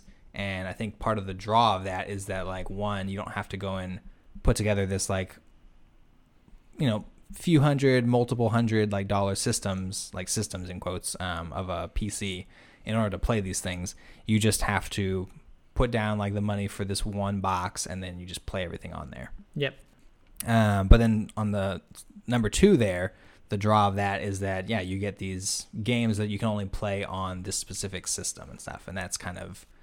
I don't know if maybe that's like people that are upset about this. That's kind of like this almost like console elitist kind of mindset where it's like, it's like, oh, you guys can go, like, I don't care about the frame rates and all these like 60 FPS kind of stuff on your computers. I don't care about the teraflops over there and stuff. I just want to play these exclusive games, and you don't get to play these games. Yeah. And that's what we have kind of thing. Right now. Sorry to interrupt you. When Xbox announced that they were bringing like Ori and their other exclusives to the Switch, did you hear people reacting like this? I don't know, but I also maybe chalk that up to being the fact that like Xbox has like less of the market, right? I guess in this generation. So I feel like that's probably part of it. Plus too, like Ori, what's it called? I mean, I think the bigger first one was Cuphead when that one made its move over, but it may just be that kind of these smaller, not necessarily like AAA titles and stuff, these smaller titles making their way over, it almost kind of feels more natural, I guess. That makes sense. As opposed to, I don't know, if Xbox were to put Halo on the Switch, there'd probably be people. There'd be a lot of people would be like, what are you doing? I'm never buying Xbox again. That's a fair point. Yeah So I think it's similar kind of thing where like, I mean, Maybe it's a good sign of things where Horizon Zero Dawn has become a big enough like property and stuff for PlayStation where now people that, when people find out that it's no longer going to be an exclusive and it's going to PC, they're just like, what is the point of me even like playing PlayStation and stuff if I can go and play these other games on there? PC, yeah. Like if they were to put like the Uncharted games on like PC, I'd be like, wow, this is a bold move. This is a bold move from Sony. I don't know if it's going to pay off the way they want it to pay off, but. Yeah, it's interesting, and we kind of talked about that like via like text message and stuff when it was first coming out. Because I know like you were mentioning, the people that were being all crazy about it, and it's always the vocal minority and stuff. It's like always the people on Twitter that just like. Because I was reading through Jason's like comments and stuff, and people were like, "Oh, Jason Schreier." Yeah. And already for Jason Schreier, he gets a lot of people that hate him on Twitter and stuff. But these people are like, just like. lambasting it. I'm like, wow, this is insane to me. Yeah, I mean, the funny thing for that though, and I think he also kind of appreciates the humor in some of these things, mm-hmm. is that some of the people were blaming him because they're like you. I think one of the tweets I read recently was someone replying to. So he just tweeted something about saying that he's expecting an apology from the Sony fanboys who were saying that he was just making things up and stuff, right? And then one of the people in the comments said something along the lines of like, oh, like you went and reported on it, and so Sony felt like they had to do it, and so therefore they went and made it come to PC. And Jason, I think, reply was like, thanks. I don't even really know how to respond to this tweet, so... okay. I was like, oh my gosh, that's so crazy. Yeah, sometimes people's logic, man, it's pretty crazy. And I know I have some crazy logic for certain things where like sometimes even like my family members be like, what are you even talking about? And I'm just like, it makes sense in my head. But yeah, this I'm just like, that's a league of its own. That's another level of like conspiracy theory that I didn't think existed until now. I'm just like, wow, it's out there and it's crazy because he reports on these rumors, they become true. Mm-hmm. I'm like, okay, guys. I just want to know how they come to that conclusion. Yeah, right. Where it's just like, it's not true, but if Jason Schreier says it, it may become true. So we need to make sure he doesn't say these things. Oh my god. I just think that's hilarious, though. Yeah. Do you think this is cool though? Like that? Yeah, I do think it's cool that it's coming to PC because, you know, I think the game is amazing and other people should be playing it, mm-hmm. even if they don't have a PS4. That's the thing too, is like if you're so like hard up on not getting a console because you only want to play things on your PC where it runs at whatever quality and looks amazing and stuff, and you know you're getting the best experience kind of thing. I'm just like, okay, cool it. Just go play games. Don't worry about all that stuff. Yeah. Go enjoy it. Yeah. But yeah, if it gets to come to PC and they can then play it there where they are, and that's the only place they want to play things on, then I'm like, okay, well, yeah. As long as they're getting to play this really cool game, maybe they'll understand. They're like, hey, it's not always just about the way things look, you know? Sometimes it's about the way the game plays and stuff and the story. But I think also, though, in terms of, I think the mindset that people have kind of talked about it in is I think people are expecting this to be a, you know, like a thing where, you know, Sony, and probably even Sony, they put it out on a larger, you know, ecosystem, right? And like, I don't even know if it's larger or not, but they put it on a large ecosystem where it's not in direct competition with, you know, the next gen consoles. Yep. So that a lot of people get to play it. And then with the hopes that they'll go and be like, hey, I really like this amazing game. I want to play the next one. Oh, it's only going to be on PS5? Well, I guess I got to go buy a PS5. And I think that's the hope, and that's what a lot of people theorize will be the reason for all this.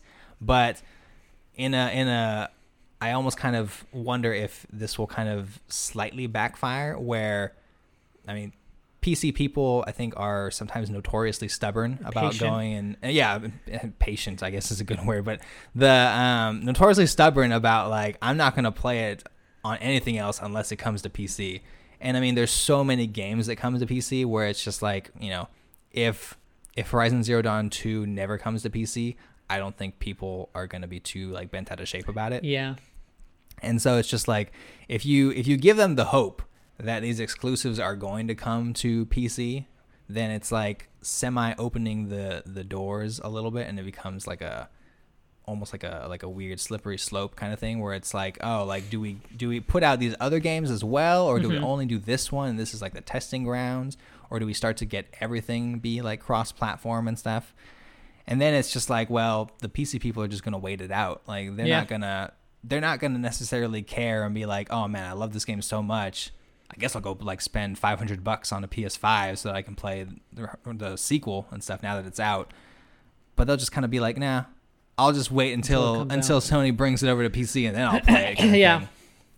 So then I'm just like, well, is this going to be like a weird move where now you're making, you know, like possible minority of people annoyed that your exclusives are no longer exclusives, and now you're just like, well, what do I even buy a PS, like a PlayStation 4, right? Sure. If it's stuff I can play everywhere, why not go and play it on things that are more powerful, like PC or Xbox and stuff, which if rumors are going to be correct, then the Xbox is going to be stronger. Yeah. So, it all depends on how Sony, who do they feel is their more targeted group of people. Yeah. And I almost wonder if this is the test bed for it in terms of like the game that they choose to try and like test the waters with, bringing it across to like PC and stuff to possibly increase the, I guess, like fan base for like PS5 systems now. And I wonder if Horizon Zero Dawn was chosen simply because like Herman Hulse is now running that like worldwide division and stuff. So not even Guerrilla, but yeah. So he's from Guerrilla. Yeah, that's what I meant. And yeah. And then that's why it's just like it's an easy pick where it's just like he maybe doesn't want to go and ask someone else from another studio to like, hey, let's work on bringing this over to PC kind of things. But because he was more intimately tied with Horizon Zero Dawn, that it's an easy choice and an easy kind of first one to be like, hey, let's try this out. You know? Not too much risk in doing that kind of thing. Yeah, or not too much pushback. Yeah, pushback. Yeah. That's probably a good thing there. So, yeah, we'll have to wait and see. Yeah, it's always interesting. Yeah, I got. We have to try and get through a full episode without saying interesting. It's gonna be tough. I need better diction. That plus like us like accidentally like slapping the table and stuff. Now your leg's shaking. I can't sit still. Regardless. Yeah, you gotta sit on those hands, Michael. Now we have one more story here, Michael, and the stories today all pretty, pretty meaty. Down in the meaty, also a little like in the, not in the weeds, but like more serious, right? Yeah, in a way. Number two is kind of like a lighter one where we kind of just like, oh yeah, game coming to PC, it's all good, guys. But number one, a little heavier. Number two, also pretty heavy, and I think this is actually the heaviest of them. But we have from Jason Schreier on Kotaku. He had a pretty long article, but a really great read in terms of kind of like looking through everything. And it is called, "As Naughty Dog crunches on The Last of Us 2, developers wonder how much longer this approach can last."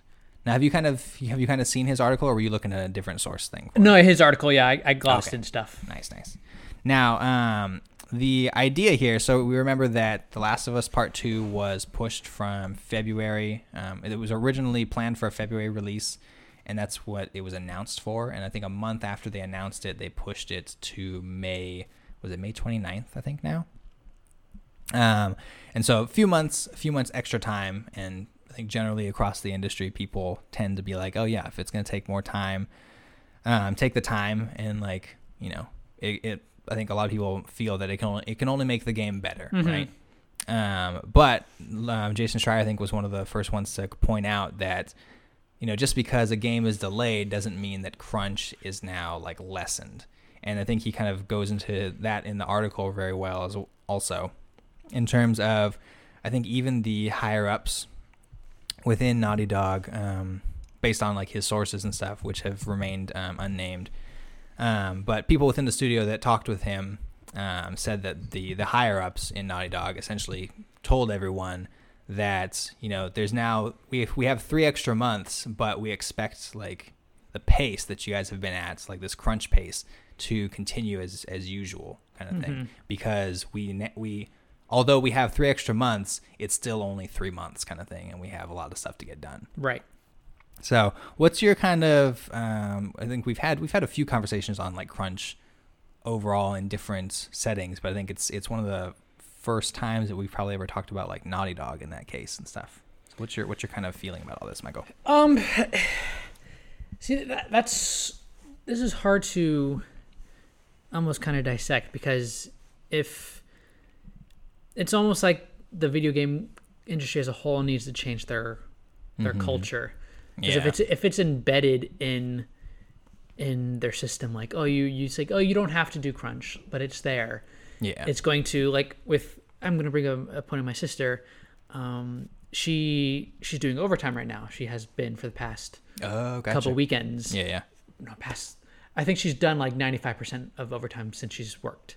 Wow. Yeah. And I asked her, oh, you don't have to say yes. Like our bosses are like, oh, if you want overtime, you can take it. You don't have to, though. But she takes it because in her mind, which I get, that if she does this, takes the overtime, it makes herself look good in the company's eyes. So if there's a case where they have to like lay off people or whatever, it's like, oh, Amanda, she took the overtime. She's invested in this company. We can keep her. We don't have to fire her, kind of thing. Yeah, and I think I also, because I think I also talked with her a little bit about that before, and she also mentioned that the opposite is also like a fear where if she doesn't take it, then now if layoffs do happen, she's a relatively newer hire. Yeah, and so it's like, oh well, she didn't want to stay and take extra time and stuff to do like work that we were asking for, so. Let's take, I don't know, Jim Bob over here, who did take the overtime work, Jim Bob. Who did take the overtime work, and we'll just keep him because he seems like he's more invested, right? And it's a very passive aggressive kind of thing to do, right?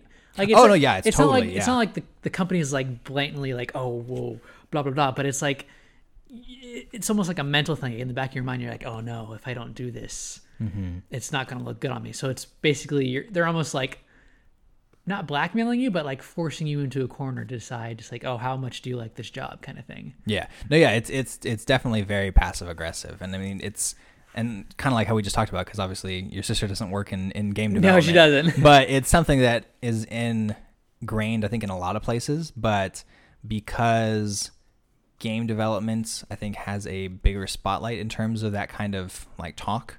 Especially like more in the more recent years, I think that's I don't know. It's easier for people to kind of see those problems as it compared to, I don't know, random like insurance firm where people are still like crunching and stuff during like tax or insurance. I'm thinking of the wrong thing. Like a tax firm, right? Tax firm. Where they're crunching during tax time and stuff, and like maybe they have to stay really late hours, but you know, then the rest of the year they're like not too bad, right? Yeah.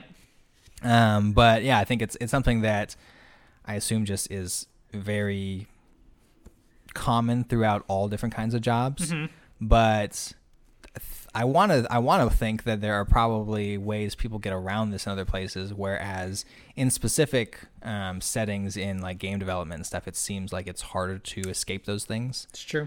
And kind of going through Jason's article, part of the thing that he talked about is that, and I'm not going to try and like find it because it's going to be tough, but he mentioned that basically the people working at Naughty Dog, they have this kind of like pressure from like staff, like other like fellow like, you know, workers and stuff, along with kind of like the higher up expectations. And like even during the interview process, those kinds of things are traits that the interviewers look for in like new staff, mm-hmm. where they want someone who is like I think like Jason was saying, they want someone who's a perfectionist, who is willing to kind of like go the extra mile for these like small details that other developers might just kind of pass by and stuff, because that's what Naughty Dog is looking for. They're looking for, you know, they're looking to put out like the best of the best in terms of games and stuff. But when you're looking specifically for perfectionists, and when you're interviewing people and want the people who are willing to stay and crunch, basically, and you're kind of purposely putting together you're putting together like a roster of staff that are all willing to do this stuff, without being told like blatantly that they have to do this. Then it's I think a little bit more like fiendish in a way. Oh yeah, and it's like predatory, you know. And I think that's the biggest thing is I'm just like, oh gosh, like I think like after going through this, after you know, reading this whole story and kind of the like testimonials from people that Jason had interviewed and stuff, I don't really want to play The Last of Us Part 2 anymore. Oh really? Yeah, like I think after kind of reading through the whole thing and kind of mulling it over, there's especially a part I think towards the end, and let me see if I can find that real quick. But Jason, he doesn't reference a specific person here, I think, at all, because it's confidential, because these people weren't not qualified. What was the word I'm trying to think of? They weren't like cleared. They weren't like allowed to talk to like press about this kind of stuff. But he mentions that some of the it's right at the end of the thing, and I'll just kind of read this part. So hold on. I'm gonna read two of the last sections here. So he said on May 29th, The Last of Us Part 2 will come out. Those who have worked on it tell me they believe it will be phenomenal, another shining entry in Naughty Dog's quest for excellence at all costs. Some say they think that it's the best game Naughty Dog has ever made. And the last section says, yet there are also those developers, some of whom still work at Naughty Dog today, who say that there's a part of them that actually wishes the game would fail. A critical flop might help show Naughty Dog that this isn't the best way to make games, that this level of sacrifice isn't necessary, that maybe the project isn't worth losing all of these people, that perhaps no matter how many Game of the Year nominations they win or how high their Metacritic scores climb, all the individual hairs on Joel's eyebrows or the grains of sand in a burlap sack just aren't worth the cost. Yeah. And so when it comes, so what I've had trouble with in terms of like the term of like voting with your wallet kind of thing mm-hmm. is that it's always been in my mind that like, oh, you know, the people that work hard on it and they want people to experience it, even if they like suffer like making it and stuff, I want to still be able to support them. But if I'm hearing that there are people within the process that, you know, like everyone like still worked on the game, they all like suffered together, but there are people that want it to fail, mm-hmm. I think I'm more inclined to lean towards that side where it's like, you know, like I don't want, if there are people inside that, even if there was like a handful of people that are inside that like, hey, like I don't want this to do well because this culture that we have within the studio and stuff really is awful and I want things to change, but we can't change it from like our position and stuff, I'm more leaning towards that side of like, you know, I do hope it fails and I don't want to like support it and I don't want to play this thing that people, you know, like suffered in terms of like making and stuff. And I'm sure there's suffering in terms of like all types of like games that get made. Yeah. But when it comes from these like really like large studios where we're aware that crunch has been a problem in the past and it doesn't seem like things are changing, then it's kind of like, well, you know, like something has to change. And since the inside of the company's not changing, maybe I have to change the way that I'm actually, you know, participating as a consumer and stuff. Yeah, that's a very massive gray area. It's like, we talked about it with the... even with the Borderlands thing or... Yeah. I think we talked about like Blizzard, Red Dead and stuff. Blizzard. And it's do you support the people who, that you know, or that worked really hard on this game and stuff that wanted to succeed, mm-hmm. but then in the back of your mind, there's the people who suffered and like, who are terrible and stuff that are making this game and want it to be big. What do you do? Yeah. And sorry, the people aren't terrible. The higher ups that are like making this go on, like they're producing this game, they're making this game, they want it to do good because it's their game and they want to make money and stuff, kind of thing. Yeah, it's almost like, do you what's the word? Do you differentiate the artist from their craft or whatever? Mm. Like if the musician or athlete or artist is terrible and does really bad things or you don't like them or whatever, do you then not like what they make, kind of thing? Mm. Like, do you still enjoy that or do you not, or do you push away because what the person did, kind of thing? Yeah. Massive gray area. I completely understand your take on it and stuff. Yeah. So like I'll just throw like a, maybe, I don't know if it's an easier example, but like a slightly, I don't know, slightly easier example to like figure out on like a on the spot, like decision kind of thing. But like if trying to think of a band that you really like. Like, give me a band that you really like, Michael. Linkin Park. Okay, so Linkin Park, right? I don't know. Let's. I guess we'll just go like. Sorry, just for people that are listening, if you're listening with like kids and stuff, we're gonna get like real dark for a moment. So you might want to skip ahead for like a few minutes or something. But so if Linkin Park, right, like we'll just say all the band members, if they all committed a huge like crime, like mm-hmm. they as a group, they went and beat up on like a group of like school kids kind of thing. Jeez. And they just like mercilessly like assaulted these kids. And like now the kids are like, you know, they're like all in the hospital and it doesn't seem like they're going to make a good recovery and stuff. Right. Would you still enjoy their music afterwards? Not any music they make from that point on. Okay, so from that point on, so would you even want to enjoy the music before then? It would probably still affect me, but since I have such a tie to that music, that's where I feel like that's the gray area. If they do something like super heinous, like mercilessly beat on kids and put them in the hospital, then that's more of a reason to like, okay, I don't support this group and stuff. Yeah. And I don't want to say what Naughty Dog's doing here is that's why I'm not making a one-to-one comparison. I'm trying to throw out like another moral quandary where it's like something bad has happened, and so like, do you still support that like group that you I probably before? Wouldn't listen to any of their stuff that come out, but slapping the table. If is that what you were gonna say? No, because I was gonna say that if their song came on like on Spotify or whatever, it's hard to be in the moment, but honestly, I don't think I'd change it since I have that nostalgia, and it reminds me of certain times in my life and stuff. Yeah. To be honest, again, I don't know if in the moment it'd be different. Mm-hmm. It could be, but yeah. Because I was gonna say to play like a slight like opposite side of that. If you mentioned like in terms of like it's snowing again. You mentioned in terms of the. Like the music they create from like then on, you don't think you want to listen to it and stuff. Mm-hmm. In that scenario, I would assume they'd probably be in jail and wouldn't make music. That's a fair point. Yeah. So then it's kind of like, well, you only really have the stuff that they made previously. Yeah, it's true. It's true. Yeah. But yeah, I think for me, that like sours my opinion of them so much that it's like I don't want to like listen to anything to do with you kind of thing. It's understandable. In the terms of like that specific thing. So like for me, if I found out that Mrs. Green Apple all of a sudden was like, oh, like, I don't know. They're all like secret, like serial killers. And then I find that out, and then it's just like, well, that really sucks because I really liked a lot of your guys' music. Mm-hmm. And I've listened to like several like albums of theirs like over time and stuff now. And I think they're my favorite band. I think they've been my favorite band for at least like a couple years now, I want to say.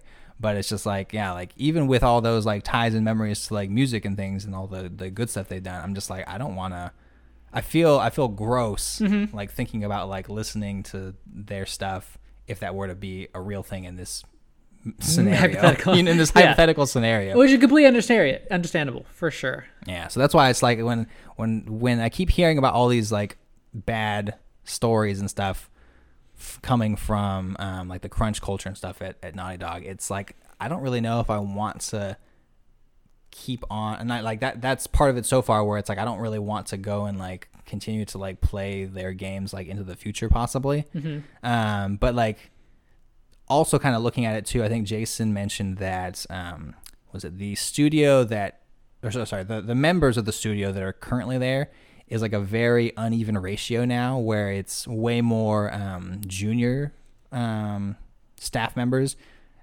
versus like senior staff members. I think it said some of the estimates is like somewhere close to like 70% of the staff that's there currently is all new staff.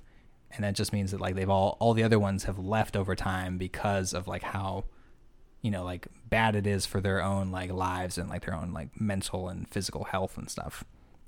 And so it's just like now when I previously looked at Naughty Dog as like the name of the company and stuff, I look at it as like, oh, like they make a bunch of games that I really like.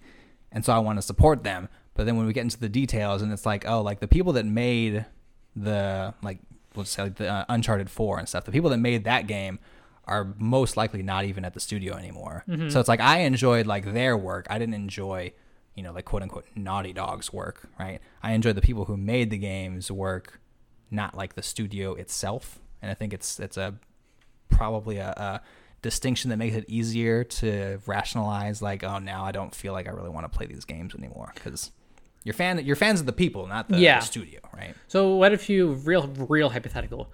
What if like Jason came out with a story that basically said most big game studios or studios that have a good amount of people partake in this kind of like culture? Would you shy away from playing any of those games anymore? I think, yeah. I mean, that's kind of like where the rationalization comes out. Where if there are people within the studio that it's so bad for them that they don't want the game to do well, then I'm probably on that side where I'm just like, okay, well, if you guys don't want it to succeed, I won't try and like help it succeed by buying it. Normally, I look at games and I'm just like, you guys are working real hard. You guys obviously want the game to do well, so I'm going to buy it because it's something I'm interested in, something that I want to support for people that I know do good work. Mm-hmm. But yeah, if people at the place are so unhappy that they're like, I just really hope this thing like fails.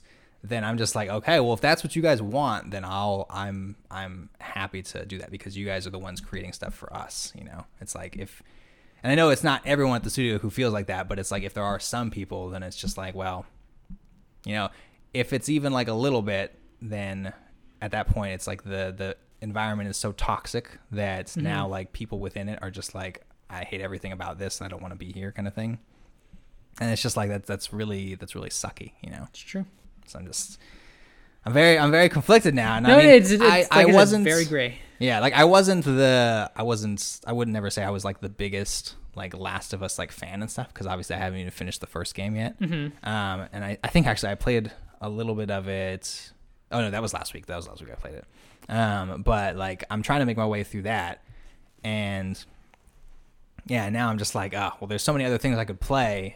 I don't really necessarily need to like support like all these things like this, but yeah, I think it's just it's I don't know. Maybe it makes it easier to like not have to like worry about things like having to play all these different things, and maybe that's part of the thing in the back of my head. But yeah, I don't know. It's just it's giving me that like, just to go real simple with it, it's giving me that gross feeling of like, do I really want to play this game that sounds like a lot of people suffered to like make and stuff. Mm-hmm. Like I don't know. Even if people are like, oh, this is like the best game that came out in 2020, I'm still like, I don't know. But like, I think a lot of people do rationalize it, and they're just like, oh, well, you know, who cares about that? It's the best game that came out this year, and I'm going to play the best games kind of thing. And I'm just like, well, I think those people that are just looking at it like that are the ones that don't really know the names of the studios that create these games mm-hmm. and stuff, you know. They're just like, oh, Last of Us, I'm going to play that, of course, because I played the first one. It was amazing.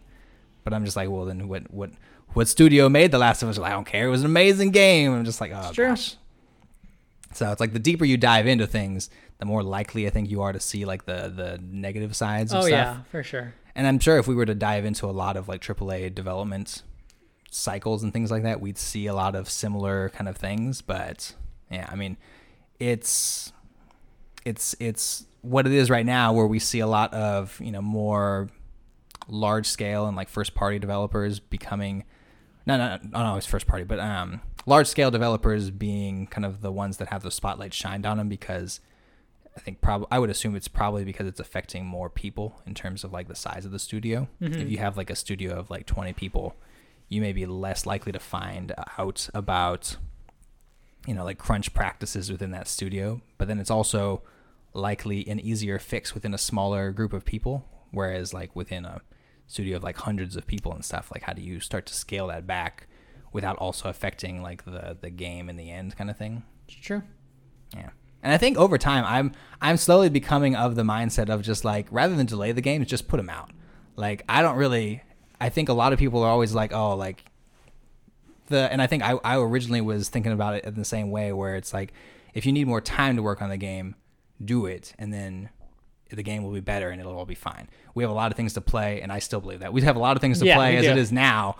I'm fine if you delay some of these things, and you just take the time to work on it, because if it needs the work, just do it, right? But I think I'm changing now, where after kind of hearing, and I think a lot of this is because of Jason kind of like revealing these things, where mentioning that like, just because a game is pushed out doesn't mean that the crunch stops, you mm-hmm. know, or gets less. It's like there's still the same amount of crunch for a longer period of time now. And so I'm like, oh yeah, that is a real thing that I hadn't really thought about, and has started to come to light more and more. So I'm just like, well, rather than just delay these things, just put it out. Like if it's broken when you put it out, it is what it is, and then just move on, you know. Or this goes a whole different story. Don't even give a release date. Yeah, and I think that's a smarter thing. That's what I hope starts to happen, is that you don't get release dates until the thing is almost done, mm-hmm. because giving the date means that you're now moving toward the pressure of moving towards like a publicly known like release time period, and then having to meet that. And then if you don't meet it, you have to push things back, and then you enter like a state of even like higher crunch just to meet this new release date and stuff. Oh, goodness. I know. It's crazy, Michael. A lot of crazy things happening. Man, Jason's doing great work. He is, man. I like number one games journalist probably ever. Probably, yeah. I'm just like, yep. When I think of someone who always brings the news, you know, that you need to know, mm-hmm. I think it's always been Jason. And but I can think of other journalists' names, but I can't think of other journalists that report in a similar way that he does. Yeah, he's very consistent and consistent and very like he in my mind he actually like dives in and does like journalism, research and stuff. Yeah. Where like I find that a lot, and maybe it's just kind of lately, but I find that a lot of sites when you go to them and stuff, it's people that are kind of linking to other sources kind of thing where it's like, oh, like we found out today that via, and I'll just go with the E3 thing, that via like Ars Technica and Bloomberg that E3 is going to be canceled kind of stuff, right? Mm-hmm. But it's not like people actually going and like, what I always imagine for journalism is like meeting in like coffee shops or dark alleys and stuff and just like, maybe dark alleys, I don't know. How do journalists work, Michael? I have no idea.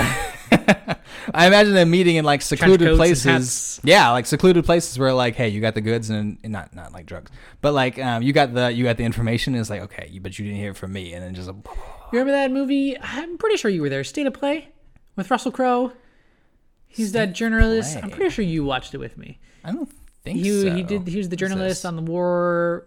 He uncovered war stuff, and he was always like going through people. It's like, oh, do you have the information? I was like, yeah, I got the information. Like secret stuff. I'll show you a picture about it later. Okay, yeah. I was like, the name doesn't sound familiar, but also the only State of Play I can think of now is PlayStation. I might be getting the name wrong. I'm pretty sure it's State of Play, but I could be wrong. Gotcha. Okay. But yeah, it's good that there's somebody out there reporting on things like this. Yeah. I wish there was more people that were doing stuff like this, because this is like stuff that I think is, real important. Yeah, real important and kind of stuff that needs to happen more often. It can't just be Jason going around doing this, because eventually Jason is going to have to retire. Yeah. Jason can't be the number one games journalist forever. No, can't. He has to eventually stop working. It's just the way that everything's going to work, and then who's going to replace Jason afterwards? Got to start training these games journalists now. Michael. Oh man. We'll get Rebecca Valentine on the case, There we go. Owen is good. Oh, yeah. Owen is good. Michael McWhorter. Get him on the case, Michael. I know. I have their numbers. I'll do it. I'll give him a call. It'll just be a moment. But yeah, that's what we got for the Ropinion Report this week, Michael. But if there was a game, a certain game, that could be an exclusive. Oh. That could have some probably negative stuff in its developer company history maybe, but we don't know unless Jason reports on it. That's true. And it's exclusively on Sony. Oh man, where would I find this information? It's on PlayStation. Exclusively on Sony in PlayStation. Okay.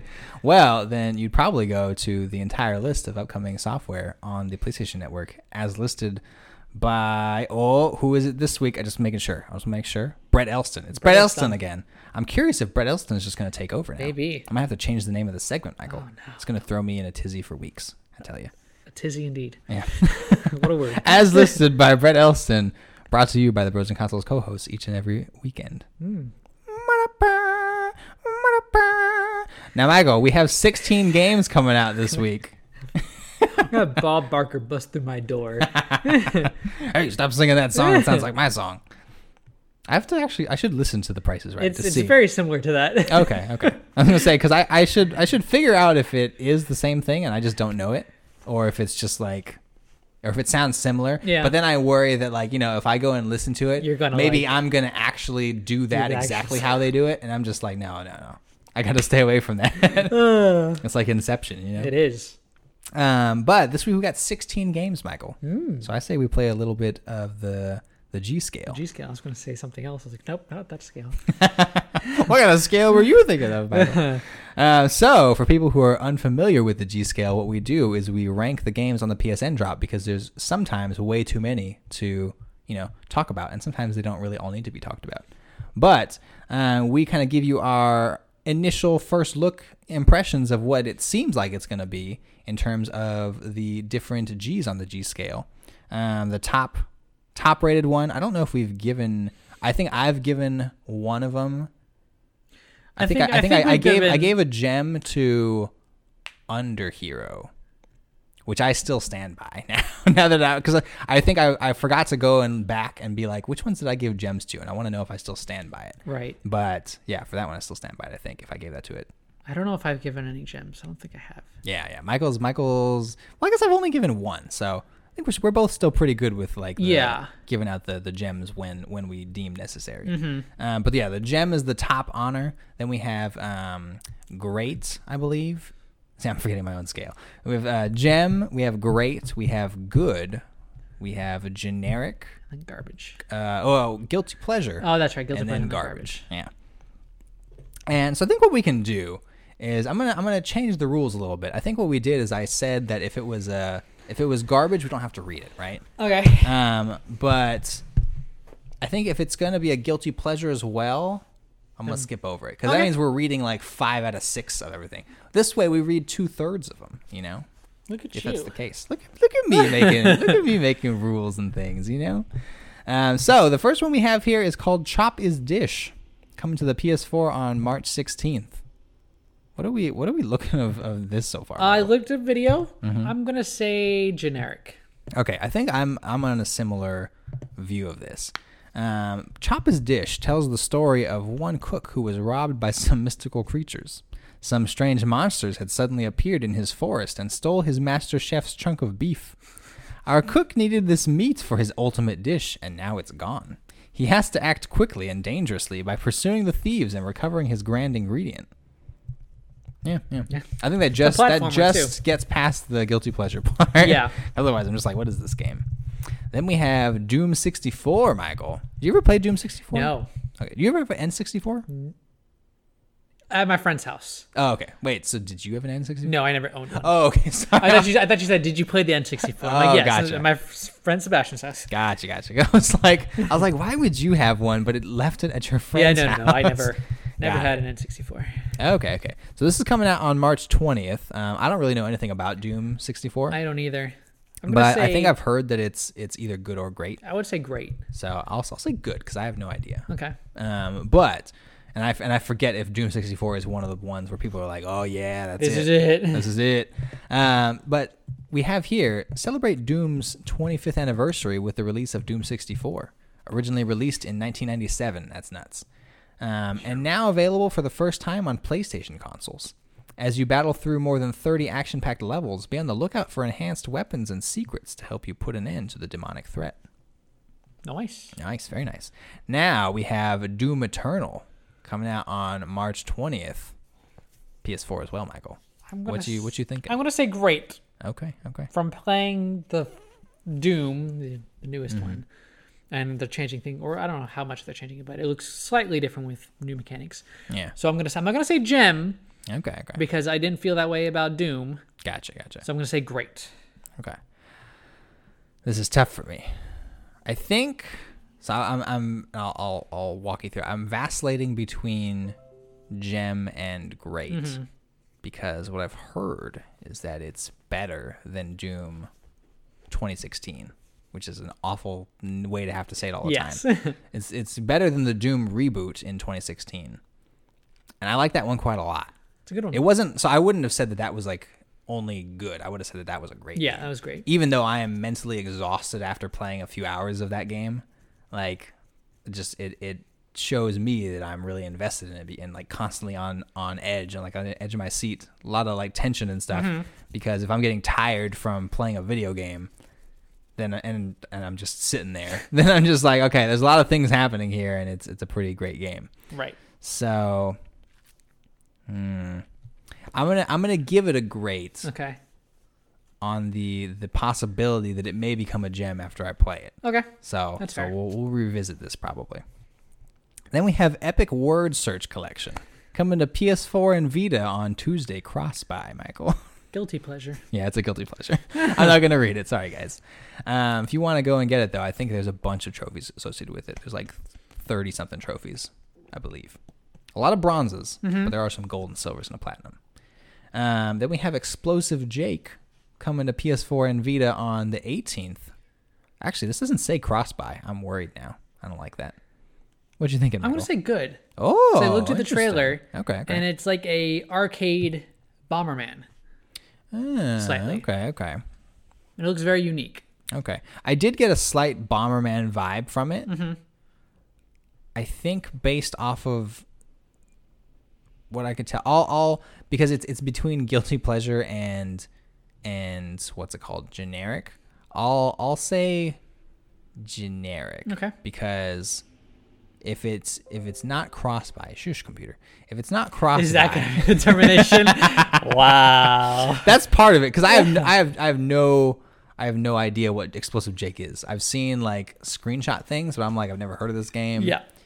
It's, I believe, is being published by Sometimes You, which are known for their trophy games as well. Mm. Which I'm just like, oh, it looks pretty cool. Yeah, so I'll say generic, just because if it's gonna be a Bomberman-esque kind of game, then I'm just like, well, Bomberman exists already, so yeah. Therefore, you're kind of ripping him off.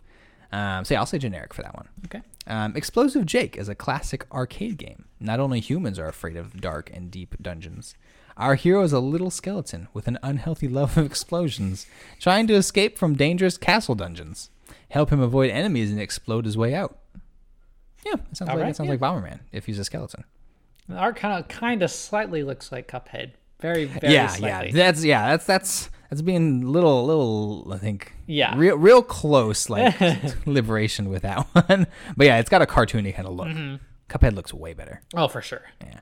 And that's only the cover art. I don't think the game looks quite like that either. Pixelated. Yeah, yeah. Then we have Kamiko coming to PS4 on Tuesday, Michael. This is something, because we've both played this game. Yeah, we both played this. What did you think of this game? I thought it was good. Oh, okay. I wouldn't go great, mm-hmm.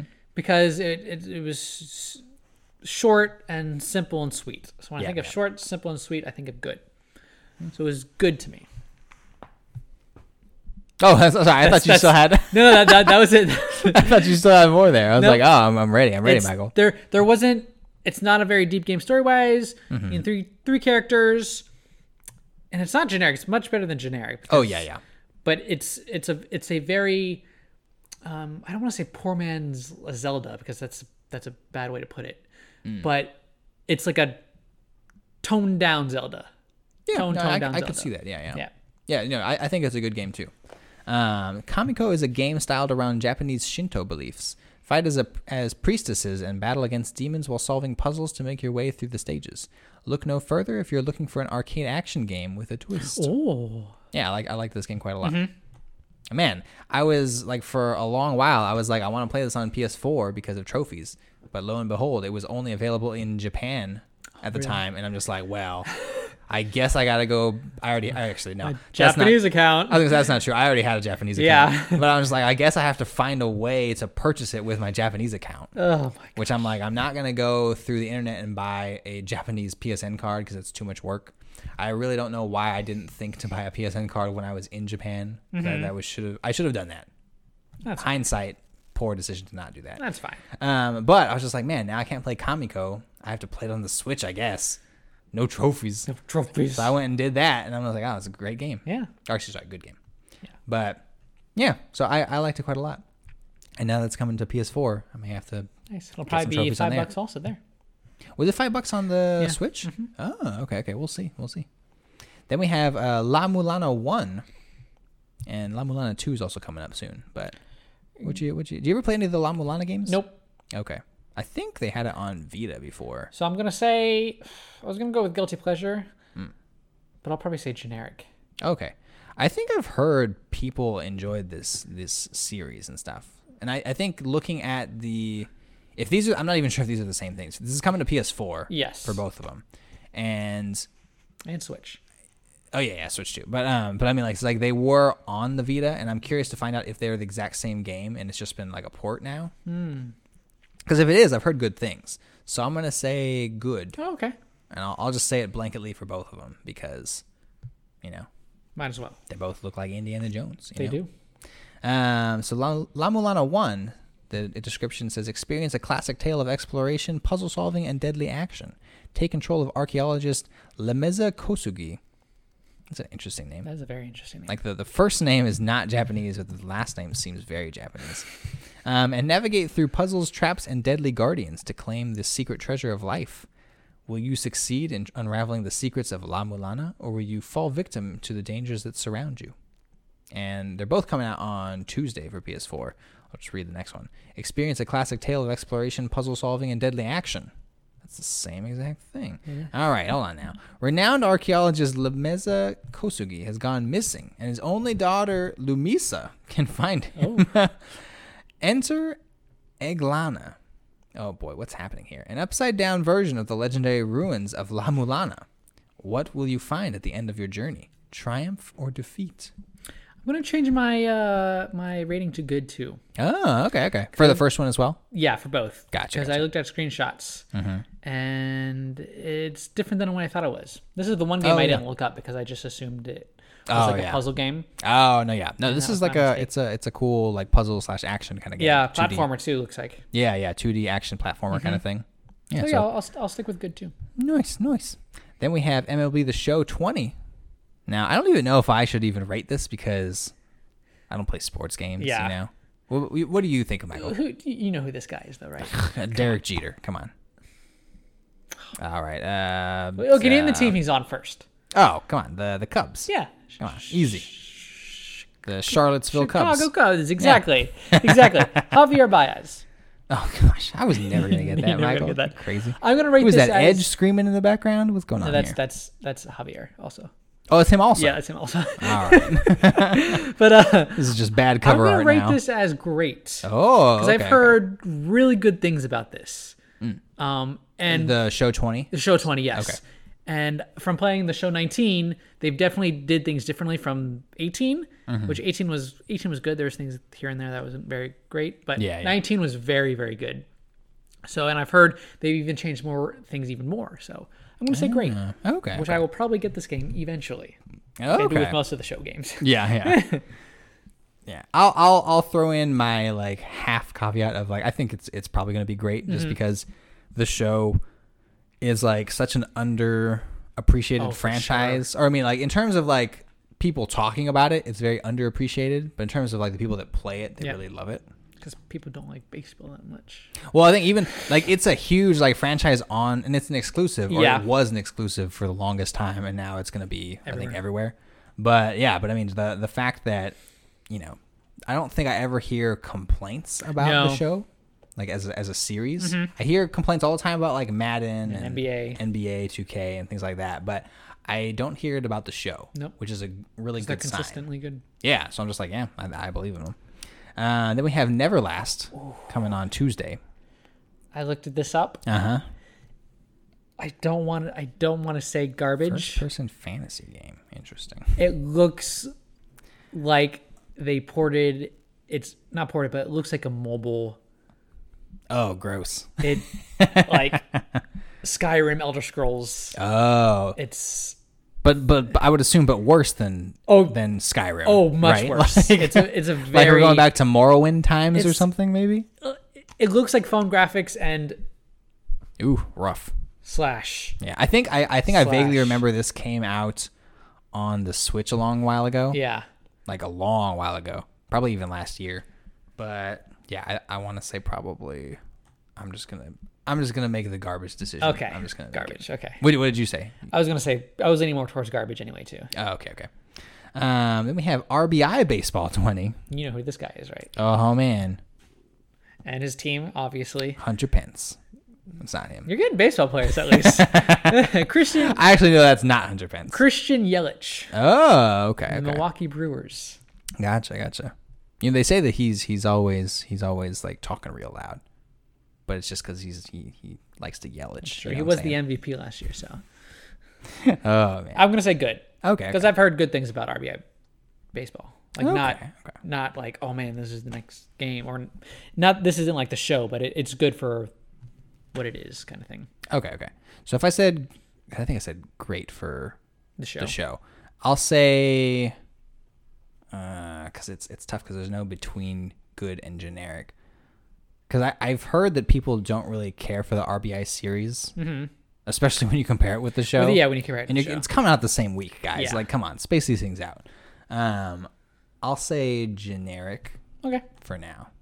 And this is coming from someone with no baseball experience. But wait, did we even read the show one? I just realized. My bad, guys. That's okay. So MLB The Show 20 is what baseball dreams are made of, with new ways to play, greater customization, and more exciting new paths to rake in rewards. This is the biggest and best show ever. The Show 20 is your ticket to play America's pastime your way. Oh. And now we'll compare that with RBI Baseball 20's description. Legends start here. There's periods in between each one of those words. I don't like it. Unleash greatness with your MLB crew in RBI Baseball 20. RBI redefines arcade baseball action. What? Arcade baseball action with massive advancements, including brand new batting, pitching, and base running controls. All new broadcast style pitching camera, major visual improvements, and more authenticity. Major visual improvements. That's a fragment of a sentence if I ever heard one. Yeah. Man. All right. Well, I guess that's... Actually, no, that was just a big run-on sentence. That's what that was. Okay.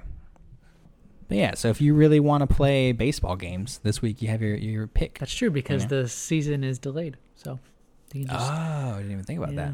There Spring season has been canceled, so they're going to delay the opening season. Ah, it's all making sense now. Yep. I mean, not the lining up of the releases of these games along with the baseball season getting delayed. It's like they knew. Oh man, crazy, crazy foresight there. Mm-hmm. Then we have a game that you talked about last week, Michael. Yes, I'm going to say good. Oh my gosh, that's so disappointing. Well, we have Rainbows, Toilets, and Unicorns coming out on the 17th for PS4.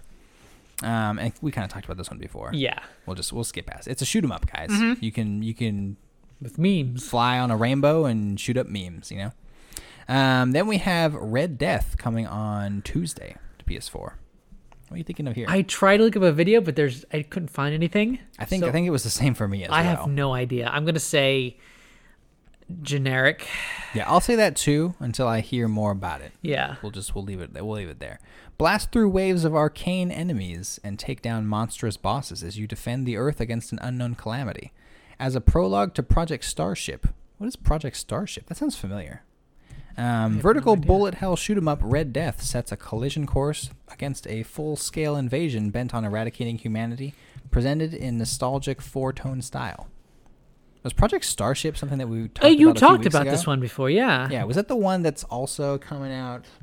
Like, that one came out from, I think, like, East Asia Soft, the publisher there. Yeah, it had the guy and girl in like red leather suits. Yeah, if that's the case, I may have to bump this down to a guilty pleasure game. No. Because that one, I was looking at the trailers and I was like, "Ooh, that was bad. I didn't expect it to be that bad." Well, okay. I guess we'll see. We'll find out next week if we need to change it. That's a shame. Then we have Round Guard coming on Tuesday. Michael, have you seen anything about Round Guard? No, I think this is another one I looked up. I couldn't really find too much about it. Oh, did really? You? Dang. So I played this at PAX. Oh, did you? This was very cool. So I'm going to say, because I think I enjoyed it quite a bit, and if I got the chance to play more of it, I'm going to say... Oh, this is the one that's like Peggle. Yes, it's like Peggle mixed with a dungeon crawler kind of thing, or like a roguelike, I should say. What you gonna say? Good. I'm gonna say great. Oh, okay. I'm putting some faith in the developers of Round Guard here. There you go. Because it's not just like regular. Because regular Peggle, I'm like, Regular Peggle for me, I think is like a fine game. Yeah. You know, it like skirts the line between like generic and like good in my mind.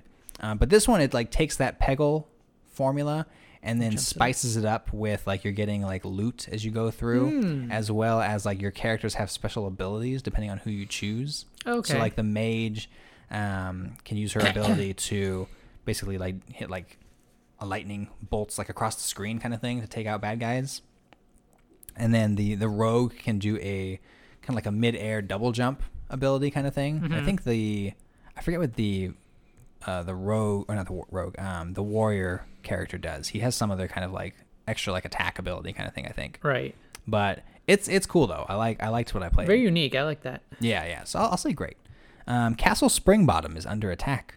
It's up to the Round Guard to save the king and recover his gold. Fling your hero into the face of danger and bounce off hordes of dangerously cute monsters to reach the bottom of the dungeon. With only one life, you'll need to learn how to navigate hazards, make strategic choices, and master your hero's skills if you hope to defeat the final boss. Very cool. Very cool.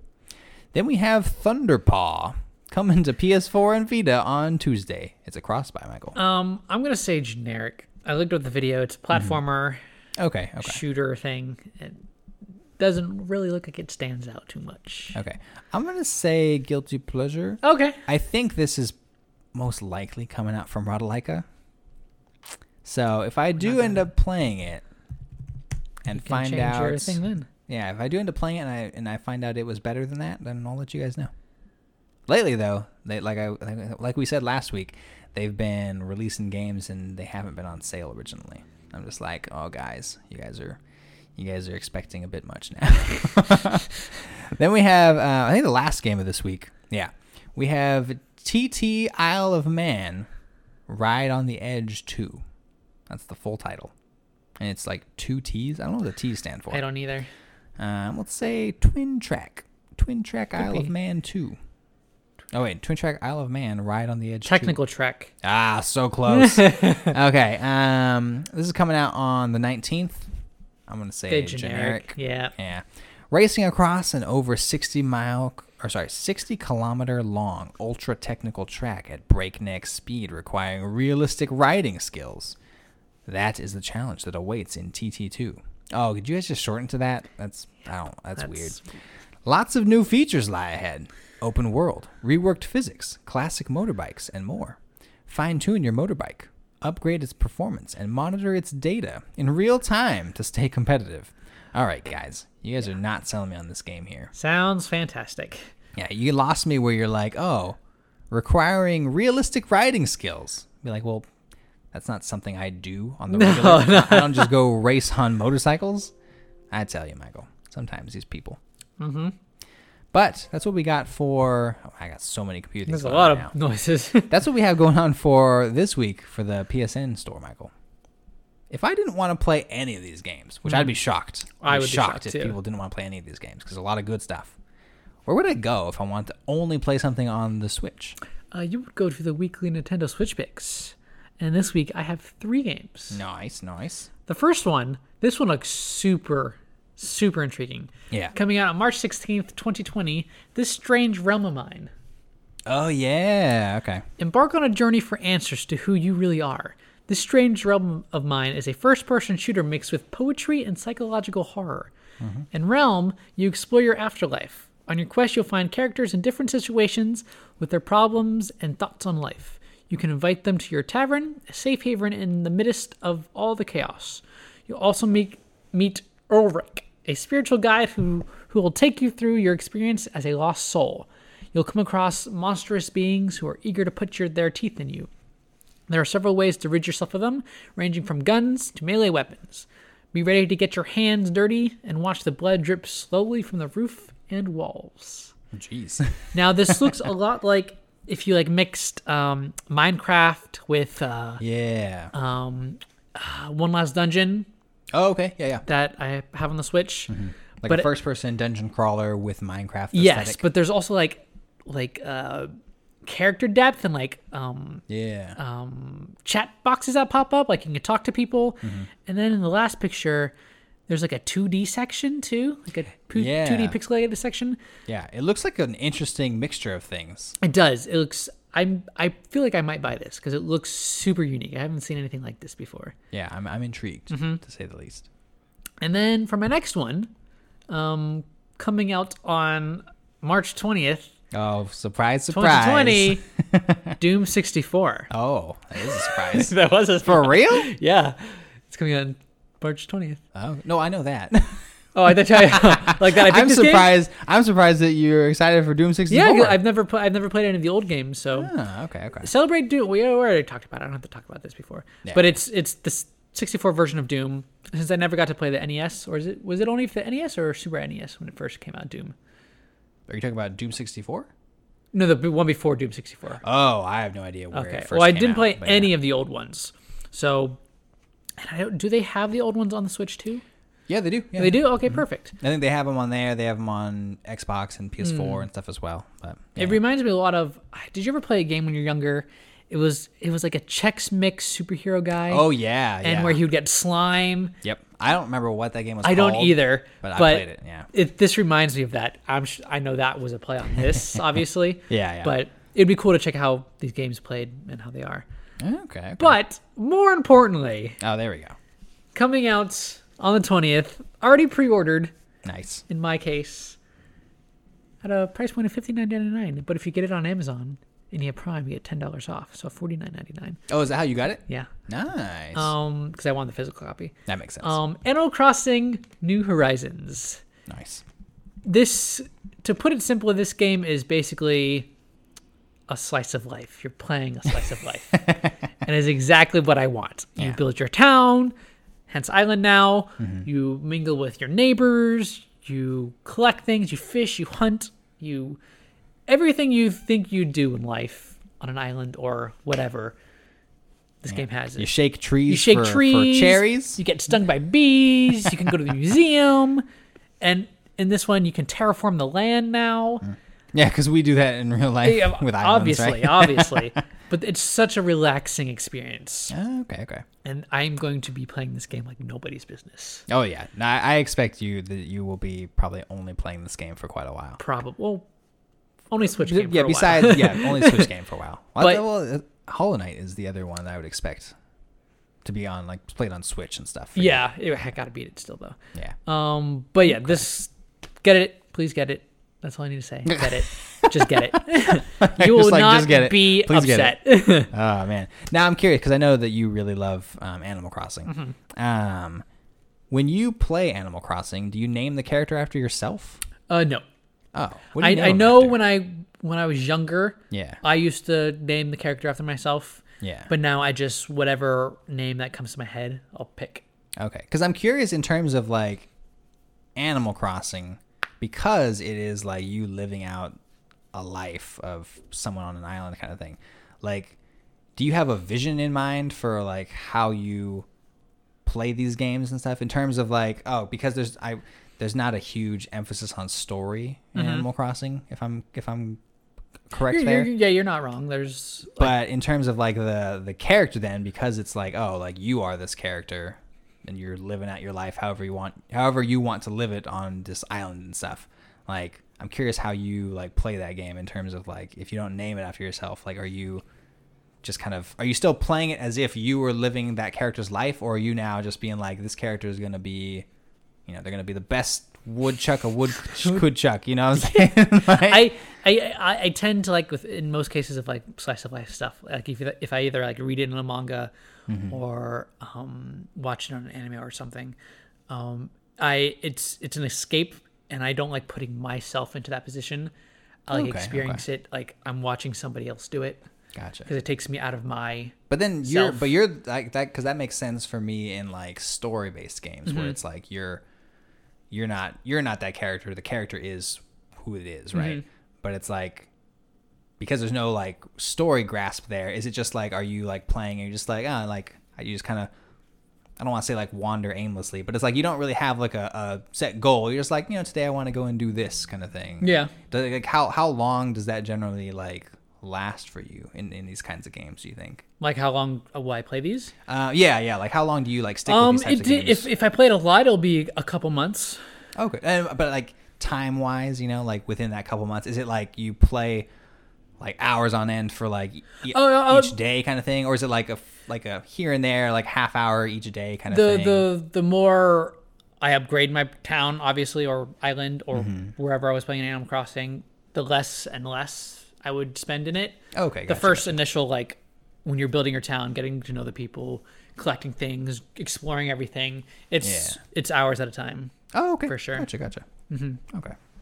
I'm excited. Cool. Yeah, I know. I know you've been excited for a while. Oh, so I'm excited to hopefully we'll get a...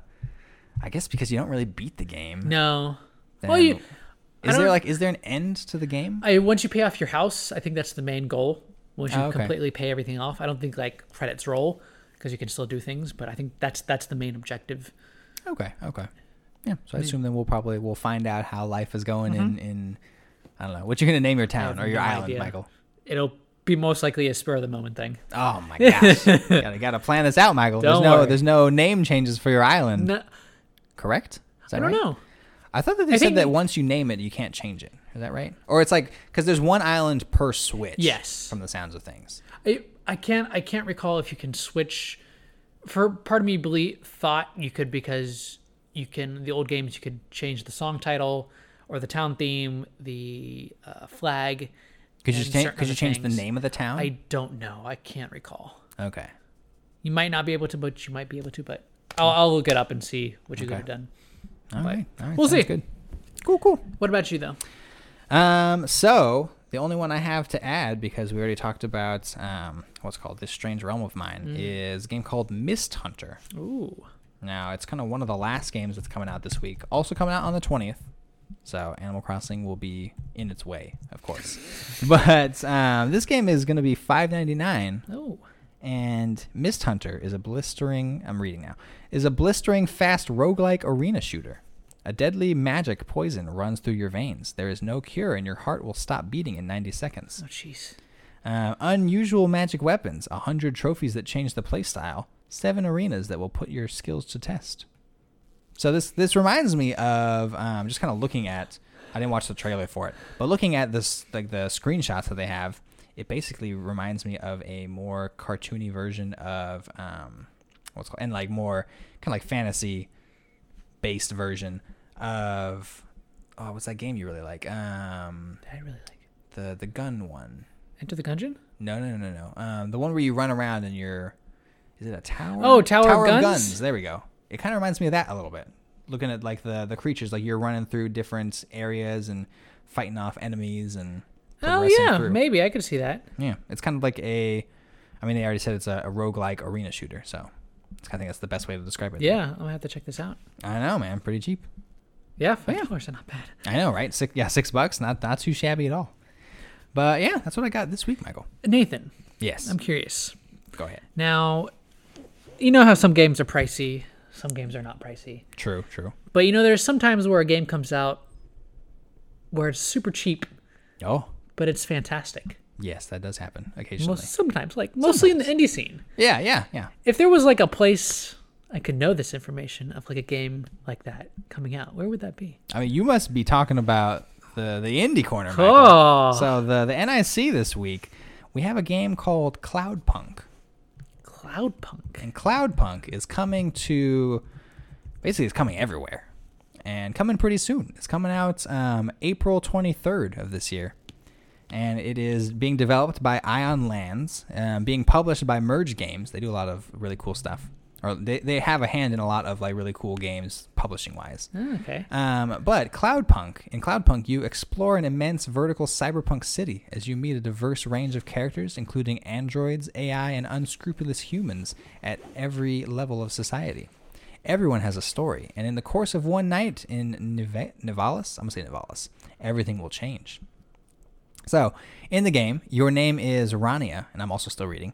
This is your first night working for Cloudpunk, the semi-legal delivery company based in the sprawling city of Nivalis.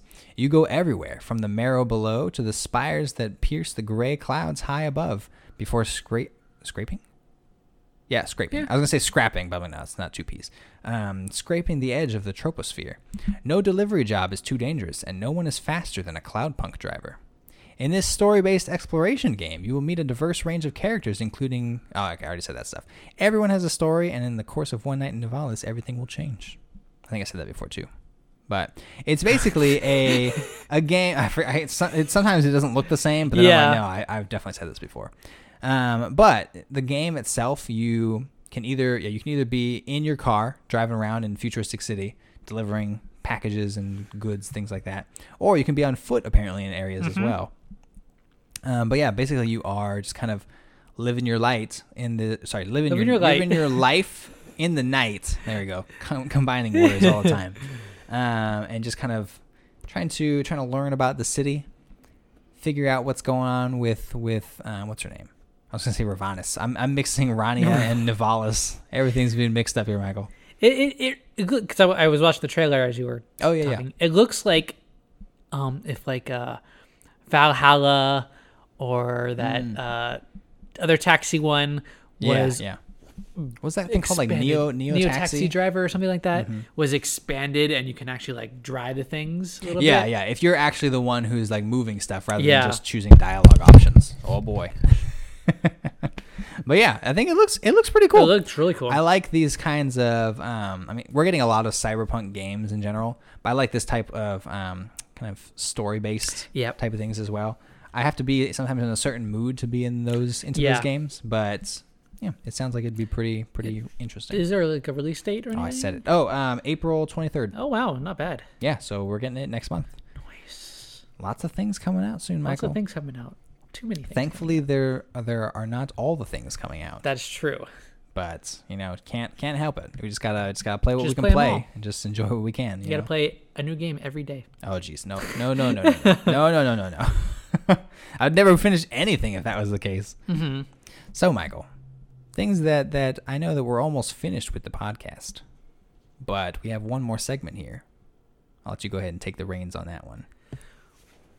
This is Sonic Superfast Minute. And as I was talking about last week, I'm going to continue with the 1990 or 1991 MGM Focus Film Sonic movie would be like. So last we talked about Sonic broke out of the world, the video game world, as did Dr. Robotnik from the XRI. Yep. Extremely radical intelligence. Got it. Nice. You remembered it. Good job. Oh, man. Okay. Hard to forget. Continuing what happened. So Sonic tries to track down Robotnik, but gets distracted and confused by the real world. When he jumps onto rooftops, the chimneys break, and when he hits a lamppost, it hurts him. He races through traffic and causes car wrecks, and when he tries to impress a girl, she scares in terror. I'm assuming it means she screams in terror. Yeah. Quote, "The real world isn't ready for a blue hedgehog walking down the street." The treatment reads, he discovers through that the longer he spends in the real world, the weaker he's becoming. Hal returns home to find his apartment destroyed and the XRI broken. And Josh Schlides, Hal's Josh's father, who created the XRI, saying it was burglars. Josh's mother, Lisa, comes over, and then she and Hal get into another argument, with once again Josh being at fault. Lisa takes Josh back to her house, and during the night, Sonic tracks Josh down and wakes him up. He's weakened and exhausted, and while he knows the game world like the back of his hand, the real world is very strange to him. He tells Josh that he needs to get his energy back, and to do that, he needs Chaos Emeralds. Josh and Sonic agree to team up, and together discover that Chaos Emeralds exist in the real world, encased in ordinary-looking rocks. Quote, just have to know which ones to crack open, the treatment says. The pair find their first Chaos Emerald, and Sonic uses it to recover his strength. Josh wants to try some, and Sonic gives him a little taste to give Josh superpowers. What the heck? Which he uses to write his whole term paper in 30 seconds. When Josh asks for more, Sonic warns him not to use the power until he can master it. Across town, Robotnik has taken over an abandoned amusement park and plots to use the power of the Chaos Emeralds to control the real world. He recruits a group of school bullies who he gives cyber body parts to turn them into bully bots. Wait, he turned these kids into robots? He gives them cyber body parts, yes. What the heck? These bully bots then start digging underneath the amusement park to smash every rock to find 1 in a million Chaos Emeralds. The second act of the story, ended after this paragraph. Second act of the story sees Sonic and Josh discover the bully bots to get clues as to Robotnik's whereabouts. In some good news, his father has gotten a new job, only it is with a shady corporation, who are reopening Ramshackle Amusement Park, now named Botnikland Amusement Park. Wow. With Sonic hiding in the boot of Hal's car, Josh discovers that this amusement park is being run by Robotnik, who has hired Hal to use the XRI to create a virtual reality ride. Okay, so when you said boot, you meant like the trunk. Car. Okay. Yeah. That's what I meant. Who are the writers? Were they like British or European? Because boot is a very European term. Edward Pressman. Okay, I could see that. I don't know if he's British or not. Yeah, it doesn't have to be. I guess it doesn't have to be British, but just like more European. More European, kind of thing, yeah. Because I'm like. I thought they were saying at first that like Sonic fit in his boot, and I'm like, what? He's it could small. Be true, yeah. And I'm just like, oh no. He shrinks down. Boot of the car. I'm like, okay, yeah, you're talking about the trunk. Got it. Oh man, bully bots. That's like the stuff of nightmares over here. Yeah. Robotnik from the gaming world comes in and turns these school bullies into robot things, robot cyborgs. Ugh. Gosh. Jeez, man. Good times. Oh my gosh, scary times. We'll find out more later. Don't worry. Oh my gosh, how many parts is this? Crazy. I can't even believe they had this much of the script written. Oh, yeah. And they just brought this, be like, hey, guys, we want to make a movie about this. We have it ready. No. Yeah, if I was, like, honestly, if I'm looking at all this and I'm reading this script, I'm like, guys, maybe come back with something that's a little bit more intriguing for a movie kind of thing. Yeah. It sounds like you're just throwing spaghetti at the wall and being like, what's going to stick here, guys? We got it. Yes. Let's get this movie deal. Oh, my gosh. All right. Well, that is what we have for you guys this week on the Bros and Consoles podcast. If you guys have any questions, comments, or feedback, feel free to write in to brosandconsoles@gmail.com. Otherwise, you can just tweet at us. I am at Indy Ronin. Michael is at An Optional Quest. Nice. And other than that, hope you guys, times are getting crazy, so stay safe. Yep. Wash your hands a lot, and it's not a joke. Don't touch your face. But yeah, just make sure you guys are staying healthy. If things are starting to get a little bit like crazy, try not to like panic and stuff, you know. Just be kind to one another. Yep. Because we don't need more panic. And right? If you do get sick, stay away from people.